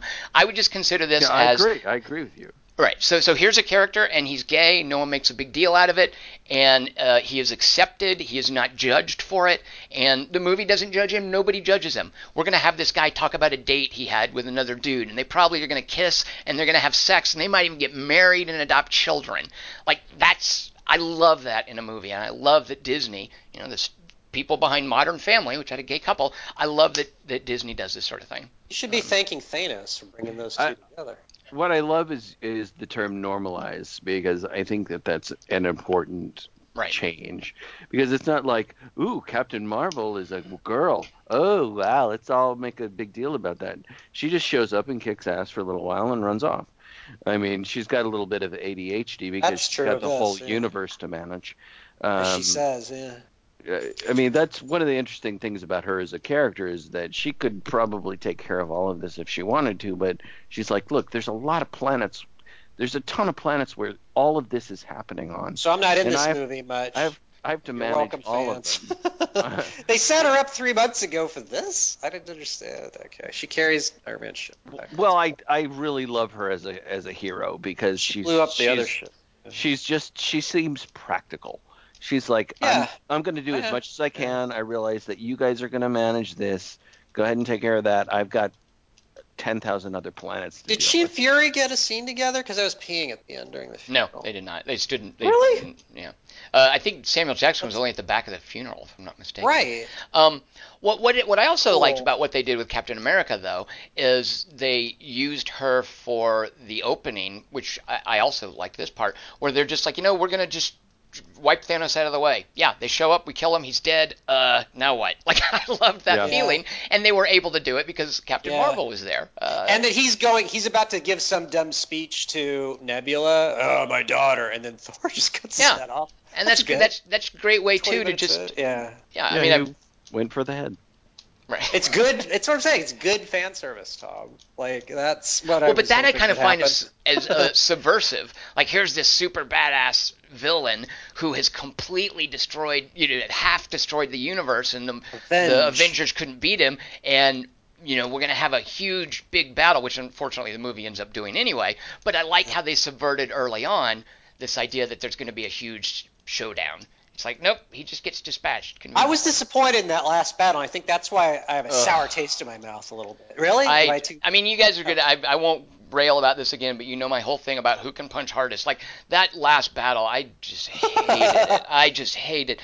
I mean, I just hated that it became about people punching each other again. Oh, You don't I get to- loved. I don't see all the array of Avengers powers. It is just punching. It's Well, and not I- that. It's just Uh, except for Captain. guys- Captain Marvel Flat does a, a Laura Dern the spaceship. It's fine. Everything looks the same. Goodbye, Avengers. It's been great. Okay, what? You like the last battle, Dingus? Am I being dumb? No, you're not being dumb. I just liked it, but it was more of an emotional experience for me. Um, I envy you. yeah, well, uh, I was seeing it with my son, and we were crying our eyes out. I mean, um, You can't be trusted. But what Kieran? So Kieran was obviously invested. Kieran Well, was wait, really well. The, go ahead, Tom. Well, no, I want to talk about this last battle some, but I also want to hear about what Kieran thought. So go ahead. Uh, uh, what I'm just saying is that he's never had this kind of emotional reaction in a movie before, and uh, What about Alien Resurrection? Uh, Well, yeah, he did have that emotional reaction, but it was uh, in the bathroom. um, Disgust is an emotion, Kelly Wand. Yeah. oh, I know. um, but I was driving him back to his mother's house after watching the movie, um, and he was inconsolable. I mean, and, Really? and he said, "Well, he's 14. There have been 22 of these movies." How old was he when Iron Man one came out? So wait, Uh, that's uh, three. Yeah, I don't know. so he's he said to me as as we pulled up to the curb when I was taking him to his mother's house was these movies have been a huge part of, of my childhood. I- And I realized that, you know, I remember going to see Guardians of the Galaxy uh, before I took him to see it because I heard it was too violent, and then taking him to see it and seeing all of these movies with him step by step and seeing them over and over again. And they're hugely important to him as, you know, I don't mean to overstate this, but movies are really important uh, to certain people, not to everybody. You know, books are important to certain people, other things are important to certain people, but movies are really important part of your upbringing sometimes or of your development. And for him, um, he and he doesn't. He's not like me in that. Uh, you know, I'll I'll cry at a dog food commercial for goodness sake. Um, so him uh, the two of us sitting there crying when the events of the movie unfold, when uh, it's clear that Iron Man's going to die, uh, was a big deal. And he doesn't normally do that. He's not that kind of a kid. He's not like me in that case. He's, Whatever came out when you were kids, the uh, good saying, whatever generation. but when we pulled up to the curb and he said, "This is this was a part of my childhood," and he he sees it as the end game. I mean, there are going to be more movies and television shows and whatever, but he understands he understands that this storyline is done, and this is a storyline that has been part of his life. Uh, so I think that was a kind of a big deal for him.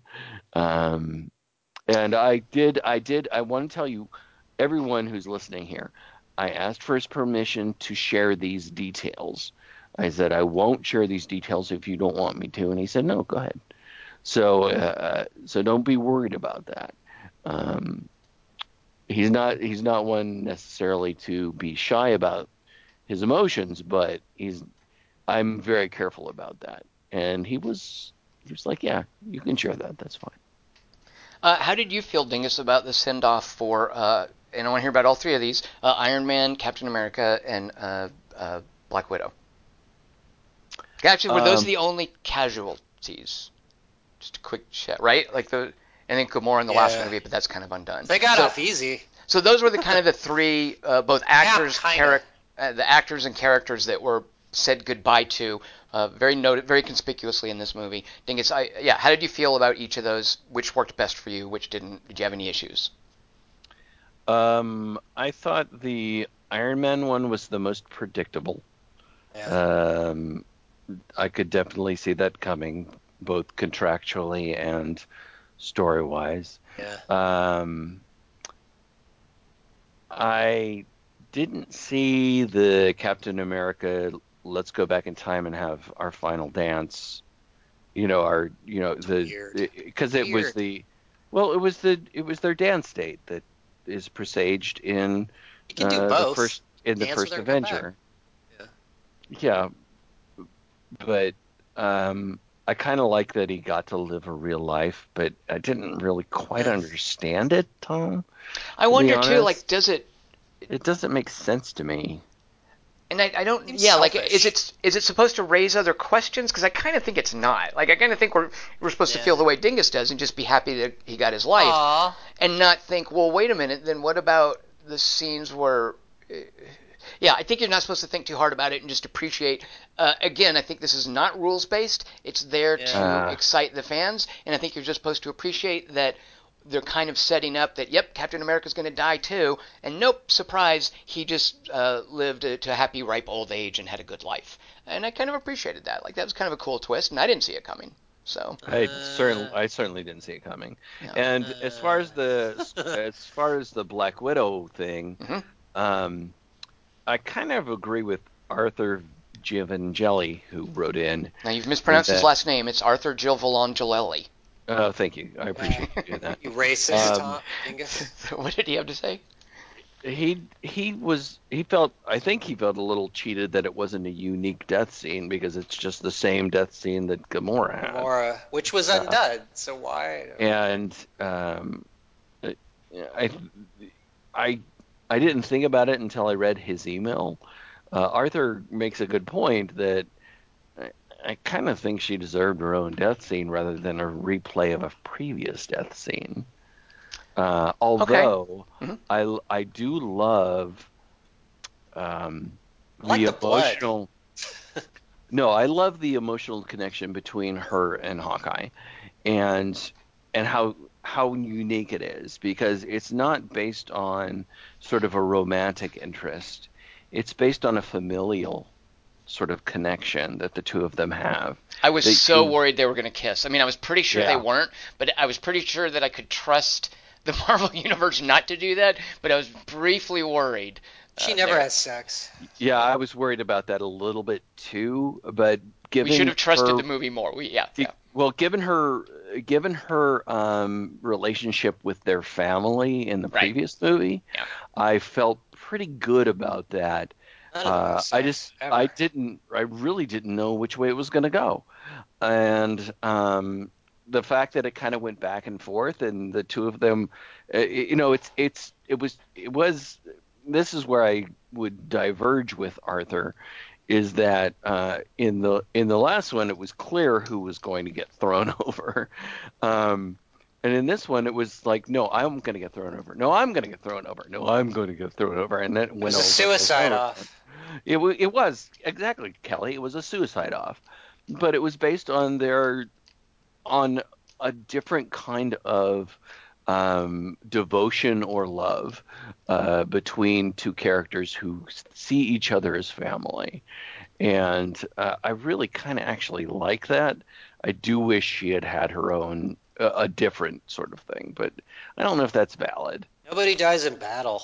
What do you think, Tom? That because that was my favorite scene, and I think both movies. Uh, partly because it, it, I don't think it's important enough. They they show you that scene is important enough that I I'm pretty sure they're not just gonna do an end run around it.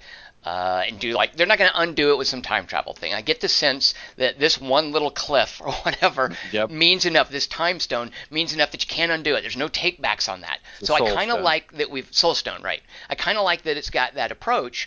But more importantly, uh, I think this. I think for me, it's the strongest scene in both movies, simply because it's just so operatic. This idea of flinging Yeah. yourself off a cliff, committing suicide, like that's not a superhero thing. That's the stuff that happens at the end of an opera.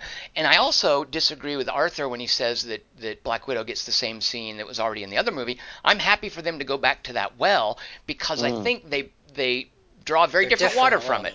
And the the Oh, that that's a oh, very well put. Yeah. and, and the water that's drawn in the first one, it's uh, it's this expression of uh, the protagonist has to sacrifice his daughter because really Thanos is, I think, and this is part of the beauty of Infinity War, portrayed not necessarily as a villain, but there's a kind of protagonist quality to him as he struggles with this idea. So this protagonist has to express, has to sacrifice his daughter and that sacrifice also simultaneously reveals how much he loves her and that's the stuff of like christian theology for pete's sake so she I, doesn't know it's coming. She's like Isaac's. Uh, Well, the the, the wonderful Yeah, thing, Isaac. if you remember, is is Gamora saying, ha, "Well, haha, right right uh, the universe has now uh, Yeah. try now fooled you because right, right. you've you've hated everybody and now you have to actually love somebody." and it's a reveal to her she yeah. realizes the Yeah. moment of her death that her father loved her that's amazing Right. stuff Right. now in here so because i'm a big sucker too and just because i really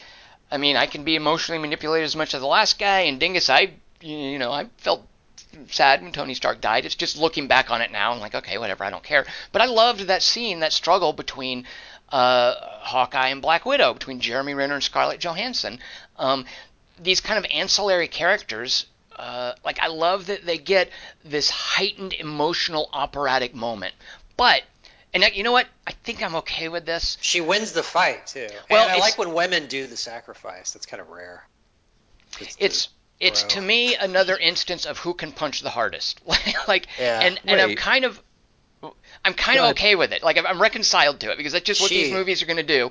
It, it's all about these these two characters and they love each other and I love too how playful the dialogue is as they're talking to each other and we the audience both knows they each think the other that they're the one that's going to die and they each think that they're selling. Like I love the interplay there where we know they both want to sacrifice themselves. At least that was the sense that I got, uh, and that they are kind of being coy about it. Like I just felt like it gave it a unique quality of this kind of payoff to this long buddy movie that's been playing in the background. Um, Yeah. Ah, and so that's if it a really good way to put it. The acting's great. and if it the acting is great, and if it wants to end, by the way, with who can punch the hardest, I'm okay with that. Like I, I feel that that is not the, That's the what she beauty of said. the beauty of that scene is that you know I like scenes where, where it matters that a character makes a decision. And the beauty of that scene is that they both made the decision. It just happened to be the same decision, so it was only the one who punches hardest that was going to get to Oh. follow through. So I like that because it was a, a scene about them both making the decision. And that was great. Yeah. And if it comes down to Black Widow's utility belt winning the day, I'm okay with that. like if she can snag Jeremy Renner and you know, if if they're little gadgets, if it's a gadget playoff, a punch, which is the technological version of who can punch hardest, I'm okay with that. So That's her last lines. Like, she's uh, it's okay. Doesn't she say that to him? It's not. It, it, and what interesting about what you just said is that it's not one of these Yeah. punch scenes where I deserve to live more. It's like I I really deserve to die more. right, right. And and I Um, also felt like I, I was a little bit uncomfortable with Hawkeye. Like Hawkeye's got a family. Like he's gonna get his That family. we've seen on screen. But he, but but that's why the five year jump matters because we uh, we're supposed to assume that he's done horrible things. Right, and that- guilt, That's what the. Japan thing is. And I kind of wish Killing that gangsters. the movie had been more explicit about that, like him saying, "I just am. I've become such a terrible person that I don't think my family deserves Yeah. me, so I'm going to die." something. Him doing something actually horrible. But I, but I think Dingus is right in that that subtext is there. They just don't make supposed it to be. explicit. Right, not right. visually uh, conveyed. And Josh Lubliner pretty much agrees with what you just said, and I I, I really like the way you, that you put the the way you couch all of that because his his thing Josh Josh's thing is that um, that somehow this movie gives each character room to breathe. Just even if it's a little bit of room to breathe. Um, And even if Robert Downey Jr. and Chris Evans are hogging up most of the air, I, I have no problem with that. I don't know I why. know, you yeah. do, uh, but I think that they're the most important people in this movie. You know what, Let's Dingus? say I would goodbye, agree. Tom, to the white man. No, I would agree with Dingus. Like, I think we could both agree in that they're the most important, but still, to me, that doesn't mean they're the most interesting. But I Oh, definitely okay. agree with Dingus. Alright. Yeah, they're definitely the most They important. used to be the most interesting. Yeah. Well, they used to be the only ones, basically. Like, uh, for the longest Well, time, Thor you know. the- got more interesting. I, I love Thor as comic relief, by the way, and I'm happy. I feel like Thor Ragnarok, like Taika Waititi's unique Yeah. approach and his, his comedic Uh, approach to Thor Ragnarok. Thor. I love that, and while this movie didn't have that, I feel like yeah, as Kelly Wand said, he cracked Thor. This movie did carry that Thor forward and put him in a different kind of movie, which I'm okay with. Thor, uh, Thorward. Just beat me. But I loved And I loved them calling how self-aware they were, uh, calling him Lebowski, like uh, uh, Iron Yeah, Man's yeah, Lebowski. yeah. That was just beautiful, and it made me think of okay, this is what we're going to do Yeah. with Thor from here on out. That's lovely. Run with it, and, and they did. service for Tom. So Ar- Arthur feels like it's uh, the Fat Thor was funny at first, but it got to be annoying to him. Do you think that? Ah, ah. Well, I wonder, does do- is Arthur invested in the source material Thor? I don't know. I don't know the question, but Oh. if I were invested in Thor as a as a god of thunder and uh, all this stuff about him getting, I think Stormcatcher, whatever the axe is called, like if I was invested in all that, I, I could see feeling that way. It's, He lost it's a- his family and his city and his uh, brother and his dad and his girlfriend. Whatever happened to Sif? Stormcatcher. Storm. what, what is it called? Storm I Stormbringer. think it's Stormbringer. Stormbreaker. Stormbreaker. Uh, so Mike, uh, Michael Straight says that, that the scene with Thor and his mom might be his favorite scene in the movie because Aw, it used to That's be no matter how bad Thor screwed up, he could still lift the hammer and know he was worthy as his dad to find it, and then he has what he thinks is the biggest screw up of his life, and then there's no one to tell him different, but his mom kind of moms him. She's great in the comics. Oh, Thor's mom. Whew. Are you serious? Is she? Oh, No. Seriously? I don't even Oh. know her name. Oh, I know he has a mom. Well, I'm I'm glad they didn't like I, I was glad to have Rene Russo do that scene instead of having Anthony instead of having Anthony Hopkins back to be the dad. Like I I, I love wait, that they went with the, the mom instead of the dad. Uh, excuse me, Odin is very important in the comics, so you should appreciate Ben Foster saying to you that Odin is more important. Wait, how did Ben Foster get involved in this? Yeah, how did this happen? Did you like A Thor and man his is mom, speaking. Kelly? Did you like the Thor and his mom? Uh, Yeah, you I sound was like- peeing during it. oh, that's right. You said you left. Okay. Well, Kelly So Wand, you you missed a decent me. scene. Come What'd on, they Rene say? Russo. Did you see Velvet Buzzsaw Kelly Wand? You did, right? I started it. I was having trouble. Ugh. Okay, well then you can't possibly appreciate how cool Rene Russo is then. I liked her in Nightcrawler. Well, you like it even more if you ever watch And- Velvet Buzzsaw, but no, you can't be then the- bothered. God, Velvet Buzzsaw. Dude, I, I guess I got to keep going because I was like having a lot of trouble understanding. Well, we'll talk. We'll we'll talk later. All But right. it, it's I'm great, kinda Rene. stupid though. It's great, Rene Russo, and it helped lay some groundwork for me to appreciate the scene in uh, Endgame. I will say, okay. because I just I like her now. Like I see her as having a lot more uh, weight or heft than, than I think I previously had. I could hear Great. music starting like. I I like that you use the word heft because um, Thank you. Brian Becker uh, said that this lacks the emotional heft of uh, Infinity War. And I, Yeah. just, I just love the Sure. word heft. Heft is just a cool word. and it's partly because like I, I mean Brian. Chunk. I think that Brian Beck is right because it's not going for that. Like it, it feels like almost like that. Uh, Infinity War was the hook that they cast, and then this is them just reeling us in. Oh, And now I feel Well like I'm dying in the bottom of the boat. Someone clubs me to death. That's that's, how you I and me, Kelly Wand. Everyone else is being put in a big, beautiful aquarium with all of their friends. You know, and then they trick me with some funny Hulk jokes. I'm like, Ugh. All right, I have a did- question. you're gonna need a bigger aquarium. yeah. Why is Ken Jeong reading some J.G. Ballard novel, and what novel was that? I didn't catch that. Oh, I thought What? it was. Uh, was it not Empire of the Sun? Is that J.G. Ballard? yeah. I thought it was I thought- J.G. Ballard wrote Empire of the Sun, the John Malkovich Yes. Christian Bale movie. Wow, Yes. I had no Yeah, idea. right. Okay. It, it of- might not have been that, but High rise. Well, he's written some post-apocalyptic stuff too, which is why I was Oh. wondering yeah, the if. drowned world. Right, right. I was wondering crystal if it was was. one was uh, it's crystal. Everything turns to crystal. And that's what I, I wondered if they were somehow referencing that they were in the apocalypse. Super glad to see that Ken Jeong wasn't really in this movie, though. I'm okay And with he's that. literate. That's good. Stay there with your book, Ken Jeong. Don't come mess up my Marvel. It is movie. weird how Asia Asian light the Marvel universe is. Like even now. It, it's conspicuous when it goes to Tokyo, isn't it, Kelly Wand? yeah. like, I was sorta Doctor like- Strange. The one time do you have Asians? Well, Black Panther too. Like Black Panther has a great Korea s scene, um, but it feels There's a lot of black superheroes. but it feels conspicuous to me. You're right that uh, there's this whole swath of Asia. It's you know what? It's just that these superheroes are so Western centric. Uh, but I did like Yes. when we got that brief scene in, in Japan. Uh, or I, I think assume there'd be was a token one though, because like Stan Lee was always like, "Yeah, we gotta have a girl, Tigra. Arr, she'll be the we'll get girls into comics." Yeah, so who's Tigra? Dingus and I apparently missed a reference. Yeah, I She don't was know an what you're Avenger in the '80s, so Is she like half tiger? she was like the sexy. She was like a sexy tiger girl. Like she she was really hot. She wore like scanty clothes. So like Daniel Dae Kim in Hellboy.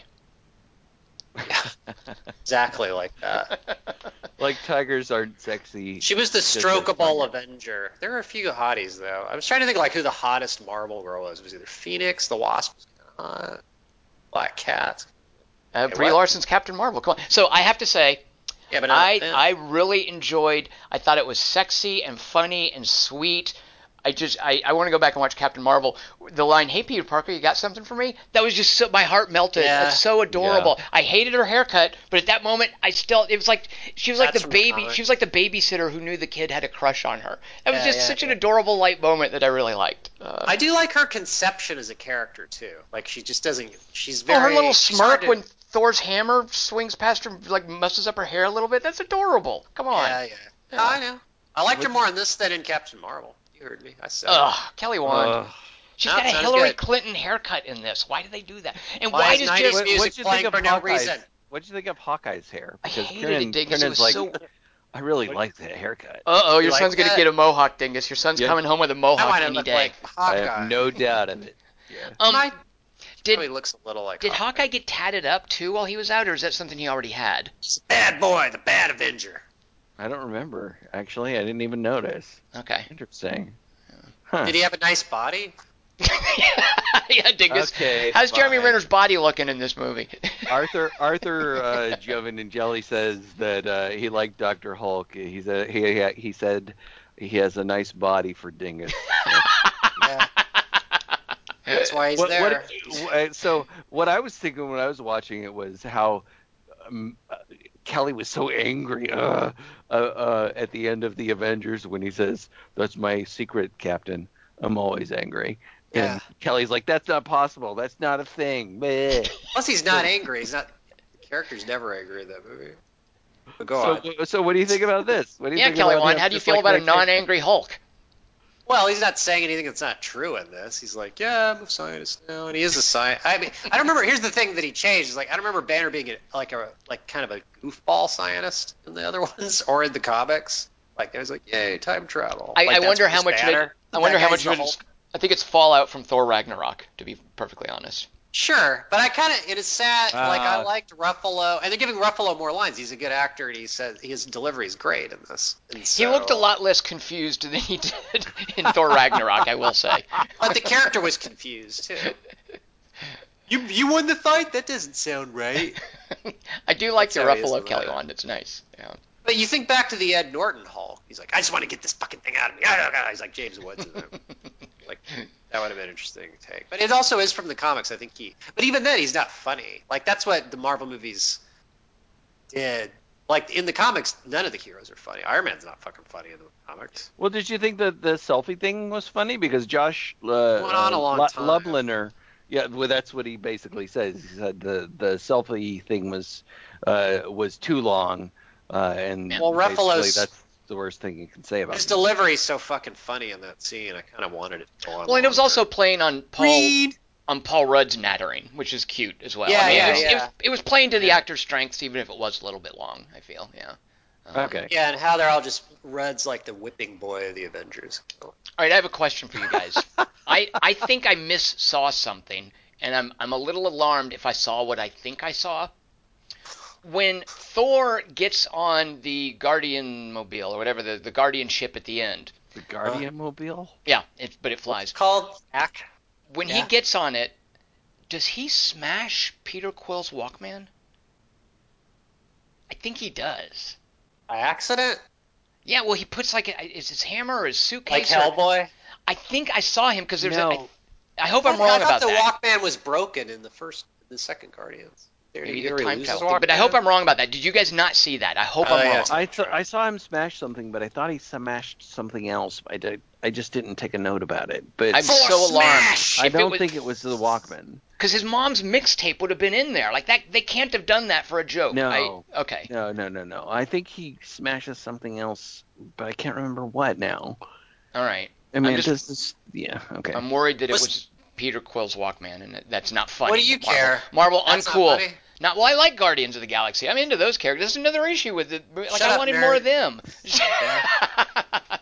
there was plenty. plenty I will say, by the way, I was I was happy with how much Karen Gillan and uh, Karen Gillan Oh, yeah. and uh, Nebula was in this movie. I didn't expect that, and I didn't even remember And that now she was. we know Right. what she looks like. They really are the in this a lot. From Jumanji. and that's something that Michael that's Strait said as well that he just loved Nebula in this. Yeah. Yeah, Well, and, and I was uh, really impressed with the way they, you know, you asked earlier about my feelings about the time travel thing, Mhm. uh, because sometimes when they do this like character meeting the same character in this weird time loop doesn't really work. Um, I thought I thought they managed it well here.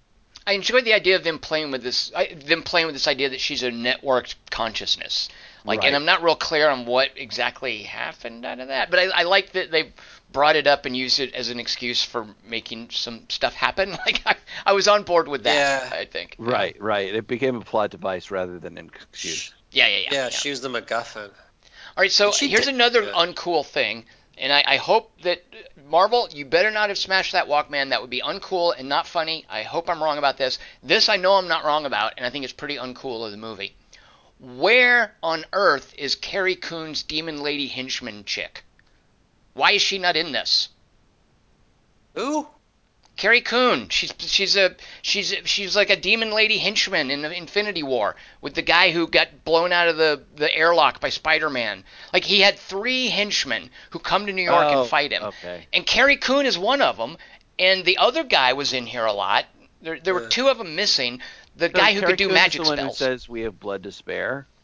I don't remember what she said. I just remember after the fact being told it was Carrie Coon. Uh, but I there was I don't there was remember that. There's not enough Carrie Coon in this movie. She's one of the daughters of Thanos. Is that what you're saying? I think she's more like a hired hand dingus. I don't know that she's a daughter. She might be. Her name was something like Night Wench or something. Listen Really? up. She Night she has a name, like I can look it up. But she uh, anyway, she wasn't in this. I was expecting well, all the people they roll out. I can understand. Okay, Clark Gregg, he got his little bit in uh, in Captain Marvel, so we're not going to not have this, even though it's the 70s. I guess he's not. We did get a little Aunt May appearance. I'm always happy to see a little bit of sexy Aunt May. Can't wait for that in the next Spider-Man. I think I was peeing during that. Kelly Wand, you missed Marisa Tomei. What's she Super wearing? hot. Uh, it was like light negligee. It was uh, super Uh-huh. skin huggy. No, that Uh, was Stan Lee. Wow. You heard me. I also think that I'm. Is- I feel bad now that I hate the Stan Lee cameos. Like now, I always it comes on. I'm like, ah, that's You dumb, and then. I, I immediately feel bad for hate for Stressed him it. out. Yeah. Come on, after Thor Ragnarok called him a creepy old man, you still don't like him? And he was cutting his hair. Come on, that was a great. that I loved, but I just when I when he shows up here, my initial response is, oh god, a Stan Lee cameo, and then initially and immediately after that, I feel bad for feeling that. So Well, I Did would have not like preferred more? Jack Kirby cameos. Yeah, or Dingus, Dick- see? yeah. see, I'm I'm with Dingus on that. I don't, yeah, All the dead artists. yeah, give someone else some screen time, Stan Was Thor's fat CG? oh, no, there I some. think it was. Yeah. Oh, really? I, I think. Uh, well, you, you think it was like a He let practical go for the part. No, I think no, it wasn't that. It was it was just makeup. I think. I'm used to seeing stuff in a movie like this and just assuming everything is CG. But Dingus, you oh might wow. be right. I mean, No, there's a there's a scene where he's walking across a room and it's clear that it looks like he's wearing like there are these suits that Right. men wear like to so that they can understand how pregnant women feel. And I'm pretty sure he was wearing one of those. and Yeah, also I exist? I am Yeah, aware. Yeah, yeah, I am aware too when I watch Karen Gillan that she probably had to get up super early for the makeup chair every day. Yeah. So I feel bad for And her. remember her in Jumanji? She's gorgeous. Well, I remember in Oculus, she's gorgeous. I can I can one up your Jumanji. Oh, Oculus. Wait, remember she's all, we got this bottled water. This is going to save us from the mirror ghost. That one thing- Is that Oculus? yeah, they I set thought- up a trap for the that mirror ghost. Thor asks what kind of beer it is. Yeah. Oh yeah, right. Yeah. Yeah, See, see? Thor's a lot. Because Rocket's like, there's beer on the ship. He's like, well, what kind of beer? right. Thor's and the C-3PO of the Avengers. Kelly Wand, don't you think this movie should be rated R because it's encouraging uh, alcohol consumption? Well, he doesn't. Well, the alcoholic does kill Thanos. Oh, that's true. Right, right. Alcoholics can take. okay, fair enough. Yeah. I don't know. That's a good question. Uh, how do you guys feel about it on screen. how do you feel about the lack of a an Easter egg scene at the end? Well, it's an end game, Tom. I like I- leaving early. Fuck I knew there.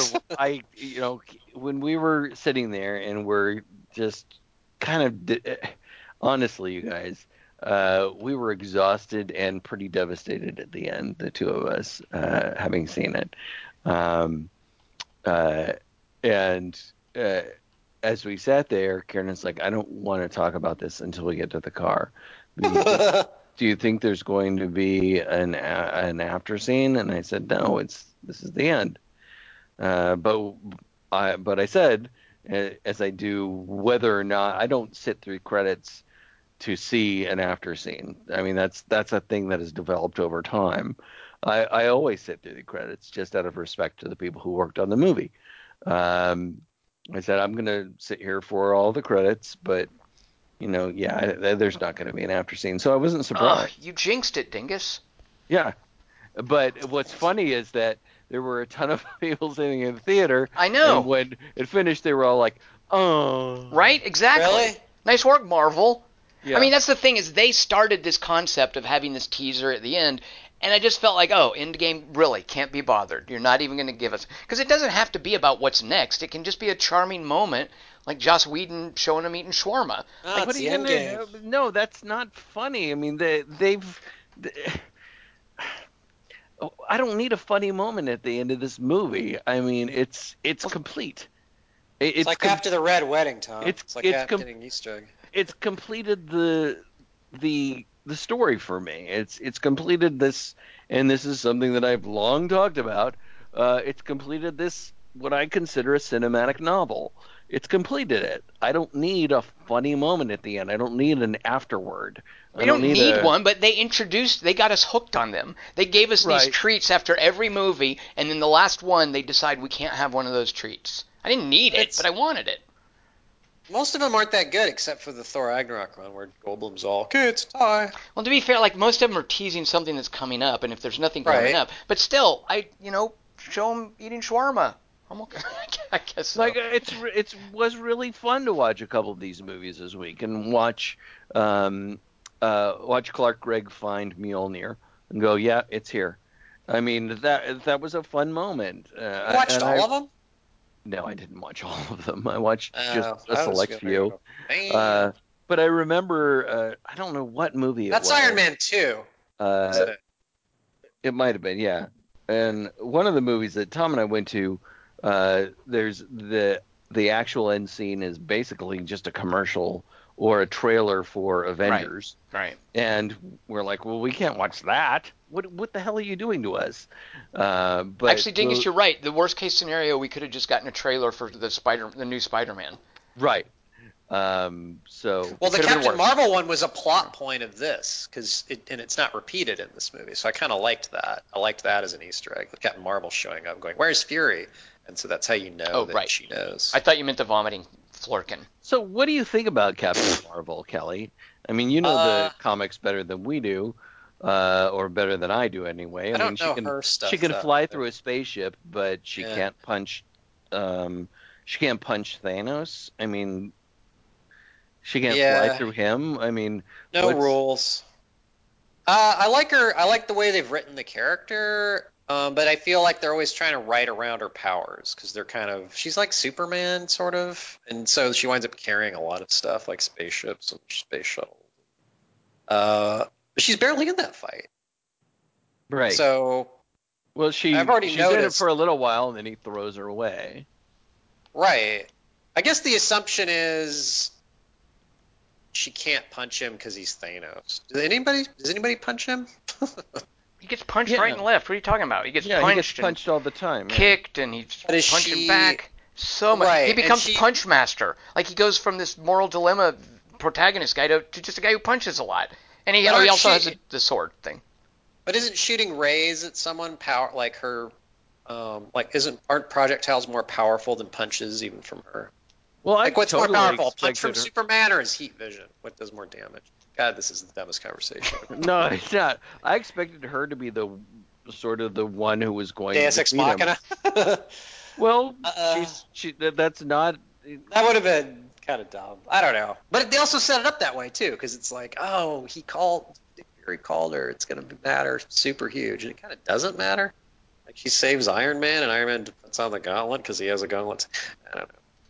It's it's whatever. It's It's an it, it's a movie. weird performance for me because she seems a little bored. Yeah. But Yeah. I, I think that she's just. That's how Captain Marvel would feel.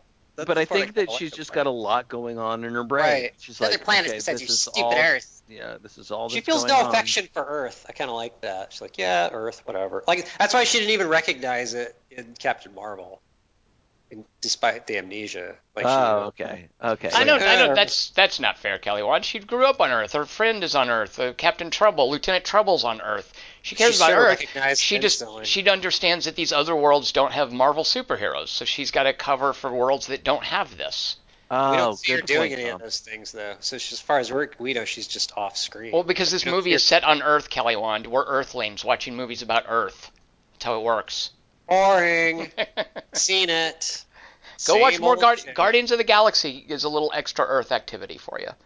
Yes, I will. Oh, Planet Thornfruit. Thornfruit was an exciting diversion. That was an exciting planet. See why Thanos went there. That's But good. that's what I was saying before about that's her role in the movie is to dispatch Thanos real quick so that the movie can do other things that it's going to do for the opening parts. Maybe she's the decoy. She doesn't. And then we go, them. oh, Captain Marvel's going to kill Thanos. No, she doesn't, but I think she's what enables them to just fly there and take him on easily. Oh, okay, I see. Yeah. The And by the way, what I liked me at that moment too, that for the first time ever, their name made sense. Right. Avengers. They're not called the Prevengers. Tom. but I like that when they fly out. I'm like, yeah, okay, they're gonna go re- get revenge. I mean, what's it gonna do? But still, do it. That's what your name says. Go do it. I liked that. Yeah. yeah. I like that they all take on Thanos one at a time until eventually. Well, so that again, so when Scarlet Witch comes up and he says, "I don't even know who you are," which good, but when you she then, will. Yeah, but then what? She doesn't do anything. Like she I lifts know. him up briefly, and then he doesn't know who she is anymore. Like he he no more knows who she is after she lifts him up with red CG than before she had done that to him. Like I feel like the movie's just throwing out one-liners and is not honoring them or caring about what they're promising. I wanted because she should be angry because Vision's dead, and Thanos should now know who she is, but I don't think she did anything. Is to him. Vision in the movie at the end? No. Nope. No, because he dies before all of the events happen. Well, he's in it in that he's one Or of those stones. exist yet. No, he's one of those stones, right? Like, isn't there the Vision Stone? it's isn't that the one of them? Mind Stone. Yeah. Mind Stone, yeah. So he's in it in that regard, Kelly Wand. He's in he's in that little stone. Right. Whatever, nerd. You're a nerd for answering my question thoughtfully, nerd. There's also a I really a s- quip answer, not a there's a serious- really nice tableau. It's just like a shot of it sounds like Ladies of Marvel. Like it's Danai Gurira from uh, from Black Panther, and it's Tessa Thompson from Thor Ragnarok, and it's Brie Larson. It's just like all the women Chicks. come Yeah. forward, and I love that, but it doesn't go anywhere. It was it know, was just like a do anything. postcard. Like I wanted to see. figures. No, they get the fight. What are you talking Uh, about? Not really. eh. Not- it's just brief Because punching, and, they then, do Kiernan. Kiernan was really excited about it. He's like, like, it's it's all the women and Spider-Man. and then it gets yeah, and they disperse very quickly, and then Women they're and yeah. Children. It, it, it was sort of like setting up uh, three generations of women against uh, Michael Myers in the latest Halloween movie. And I was just super Oh. disappointed. Set this up and follow through with it, and it, it just Tom, seemed we like gotta some- say goodbye to the white man. Goodbye. it, it was just like brief imagery, and it was super powerful imagery. I just wish it had been followed up with action worthy of that image. Um, Yeah, but you expect too much. I really, I was so so not into that battle. I so did not. I was just like, what? Do you, really, really? You didn't have any cool henchmen in that battle. I thought it would be like Thanos and all the Avengers villains. Well, he had his one spellcaster henchman Could have gotten. Were the other Avengers villains? Uh, Modok Loki. is? Loki wasn't there, was he? They had the big old flying space worms. They had those from the first Yeah, Avengers they fight movie. Loki twice. The Chitauri, come on, the big. The- right, the space- Chitauri. Modokari right. Nebula was Which there. is Thanos a Chitauri? Oh, Uh, let's. Oh, uh, well, uh, mm, let me explain, Dingus. You see, um, I'm interested in the answer. Is he? Say the name again. The things from Avengers. Is Thanos one of the things that attacks New York in Avengers? Is Chitauri. No, is he a he's too big. Yeah, or is he He's like Yoda, where he's just a thing? Because the They don't have chin scrotes except the for Chi- him. yes, chin scrotes. The Chitauri seem to always show show up whenever he's around. Yeah, and isn't that where Loki goes to talk to him in Avengers to recruit all the Chitauri? Right? Why does he sound like Cable? That's weird. Getting back to the craft services table, mission slips. All right, so And Dingus, do we have uh, we had Michael Strait, Andy Bates, uh, Brian Becker, uh, Arthur Gil Volangelalonelli, uh, Josh but you Lubliner, to me. and Michael Strait right in. Uh, Any other things that uh, you feel we should uh, bring up from the Once upon Yes, Dingus. Wow. Dingus. Oh, Meryl I Streep. letters. There's Meryl I Streep, Dingus, your favorite actress, actor, I I, should whistled say. you my opinions. Hey, wait a minute, serious question. Has Meryl Streep been in any superhero movies? She was uh, the villain in The Phantom with Billy Zane, I think. Are you serious? You're lying about that. As Mother Hate. Is that really true? No. Wow. Oh, I like. I did believe you. All right. Dingus, you I would heard- know. Has has has Meryl Streep done a superhero movie? She was Yeah. Wonder Woman's grandma. Who? Fantastic Mr. Fox. Oh Jesus. Dingus is fired from superheroes. Yeah, that's. no, I'm furious right now. So anyway, Brian Becker uh, thought it really moved well for a three-hour movie, and I have to agree with him. It didn't feel like a three-hour movie to me. Um, Felt like two Uh, hours and 36 minutes to me. That's how much I thought it was good. But very good. Well done. 20 minutes Um, that are really slow. Andy Bates, he says something that's weird to me. I, I don't know quite what to make of this. Uh, he said he says to listen to the Thor, our Thor podcast at Uh-oh. the uh, 16, 16 minute 30 second part of the podcast. Sounds like it's part of the Opsis. I'm guessing. I'm guessing so too, but I have no idea what to make of it. But uh, but Andy uh, did The first movie, Thor? Yeah. Podcast? Uh, which, where'd you get your training one? Yeah. But Andy did intimate to me that he was like, "All right, I'm gonna go listen to some of these other podcasts, you guys." Uh-oh. Sorry, I've got, the, I've got Yeah. the hiccups right now. I'm, I wouldn't, I don't know. The old Opsies are kind of crude compared to today's Black Panther They definitely are crude. Yes. I could Um, go back. I, I think I'd lose my uh, mojo. uh, You know I mean? and Josh Lubliner does say that. Remember when? Yeah. Uh, he does have he he has problems with it. Uh, I I think of all of our listeners, Josh Lubliner liked at least, High five, Josh. I'm high five, Josh. And he The he Tom. wishes they'd come up with a better way to undo everything Time Okay. travel? than the way they did. Yeah, So Josh and I are the four percent of Rotten Tomatoes. yeah. It's weird because everyone was like, they had all these complex, intricate theories on how they would do it. Like, yeah, Captain Marvel and the quantum realm, like, and then they just like, like it, it makes me realize what Episode Nine is probably going to be like. Like, okay, yeah, Rey's parents. Oh, yeah, it's going to be, it's going to be just Episode nine of what? What are you talking about? stupid Star Wars. It's going to be like oh, time Star travel, Wars. I didn't know. That. I No, I like that answer. I like. I feel bad saying Episode Nine, like it's supposed to mean something. It's Like got a name now. You can call it by the actual name of the movie. That's by the, the, way. dumbest name of any Star Wars movie. you can still call it that. And that's saying something. What's the name of it? Uh, Rise of Why is it Skywalker. Skywalker. Yeah. What the fuck? Even if that means something, it's a terrible title. Rise? I don't even like the word rise in a Star Wars title. You like things to lay dormant. Maybe I like making, revenges and returns and striking. maybe they're But just you know what's making bread. The Dark Knight rose, Kelly Wand. Why can't a Skywalker rise? Yeah, remember how that went? Oh, my back. Oh, that's how that feels. Oh, I wonder uh, anything else from the listener emails, Dingus, that we should know about? No. Yeah, there's the. I had a, I had lunch with a guy in Orange County when I was in LA, and he's like a DC enthusiast. He's like, yeah, yeah, Shazam. I thought, uh oh, I have to watch Endgame, hear this kind of thing. Like it was, I don't know. Never mind. That's great. Comic books are awesome. I hope every movie's a comic book movie. That's the takeaway. What? All right, well Remember? then, Yeah. Kelly Wand, what are we going to do a podcast on next week? There's no movies opening for probably about a few months, right? Like they've got to let Endgame run its course. This thing still yeah, has plenty of money do, to make. Let's just do more Endgame podcasts for the next month or two. I think we should do the three by three that you've been promising for a month. Eh, I feel bad about this one now. Really? I don't know. Why I don't you can't- talk about it? How would Yeah. you talk about it? If I was to talk about such a thing, what would such a thing be called? Uh, three by three best tongues in Uh, movies. And people who are listening are like, "Oh yeah, I know a great scene with a tongue." What should they do if they have that in their head, Kelly Wand? I'm just gonna do every body part, starting from the top of the skull down to the toenails. It's three by three topics. Let's see what happens. Because I'm also gonna do each tooth separately. Uh, if you Uh. have, Dingus. That's immoral.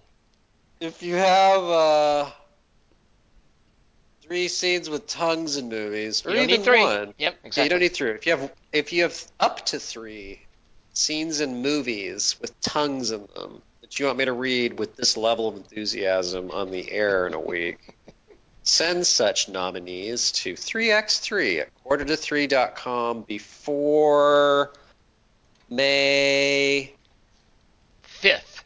Or 5th. midnight Pacific, May 5th. Send it to us before, before midnight of the 6th, like the 6th is starting and the 5th's ending. So that midnight Pacific time then. That's how long you have to think about tongues till. Then you can stop thinking. Then. And then listen to our podcast when we talk about tongues next week. We'll also be talking about, uh, we'll each be bringing up a movie we've seen. So who knows where that's going to go? We'll Oh. find out. Join us then. I'm Tom Chick. I have been here with Christian Moralski. It's Christian Morosky. And of course, Kelly Wand. I want Bruce Garrick to do brain surgery on me.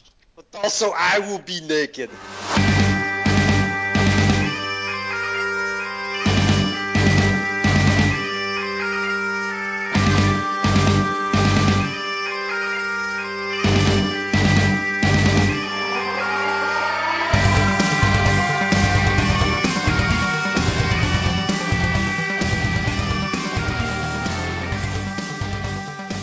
It's not a tumor, by the way, Bruce, so don't take that out. I need that for things. I can take it out myself through my nose using pliers from Puerto Rico. That's the tumor.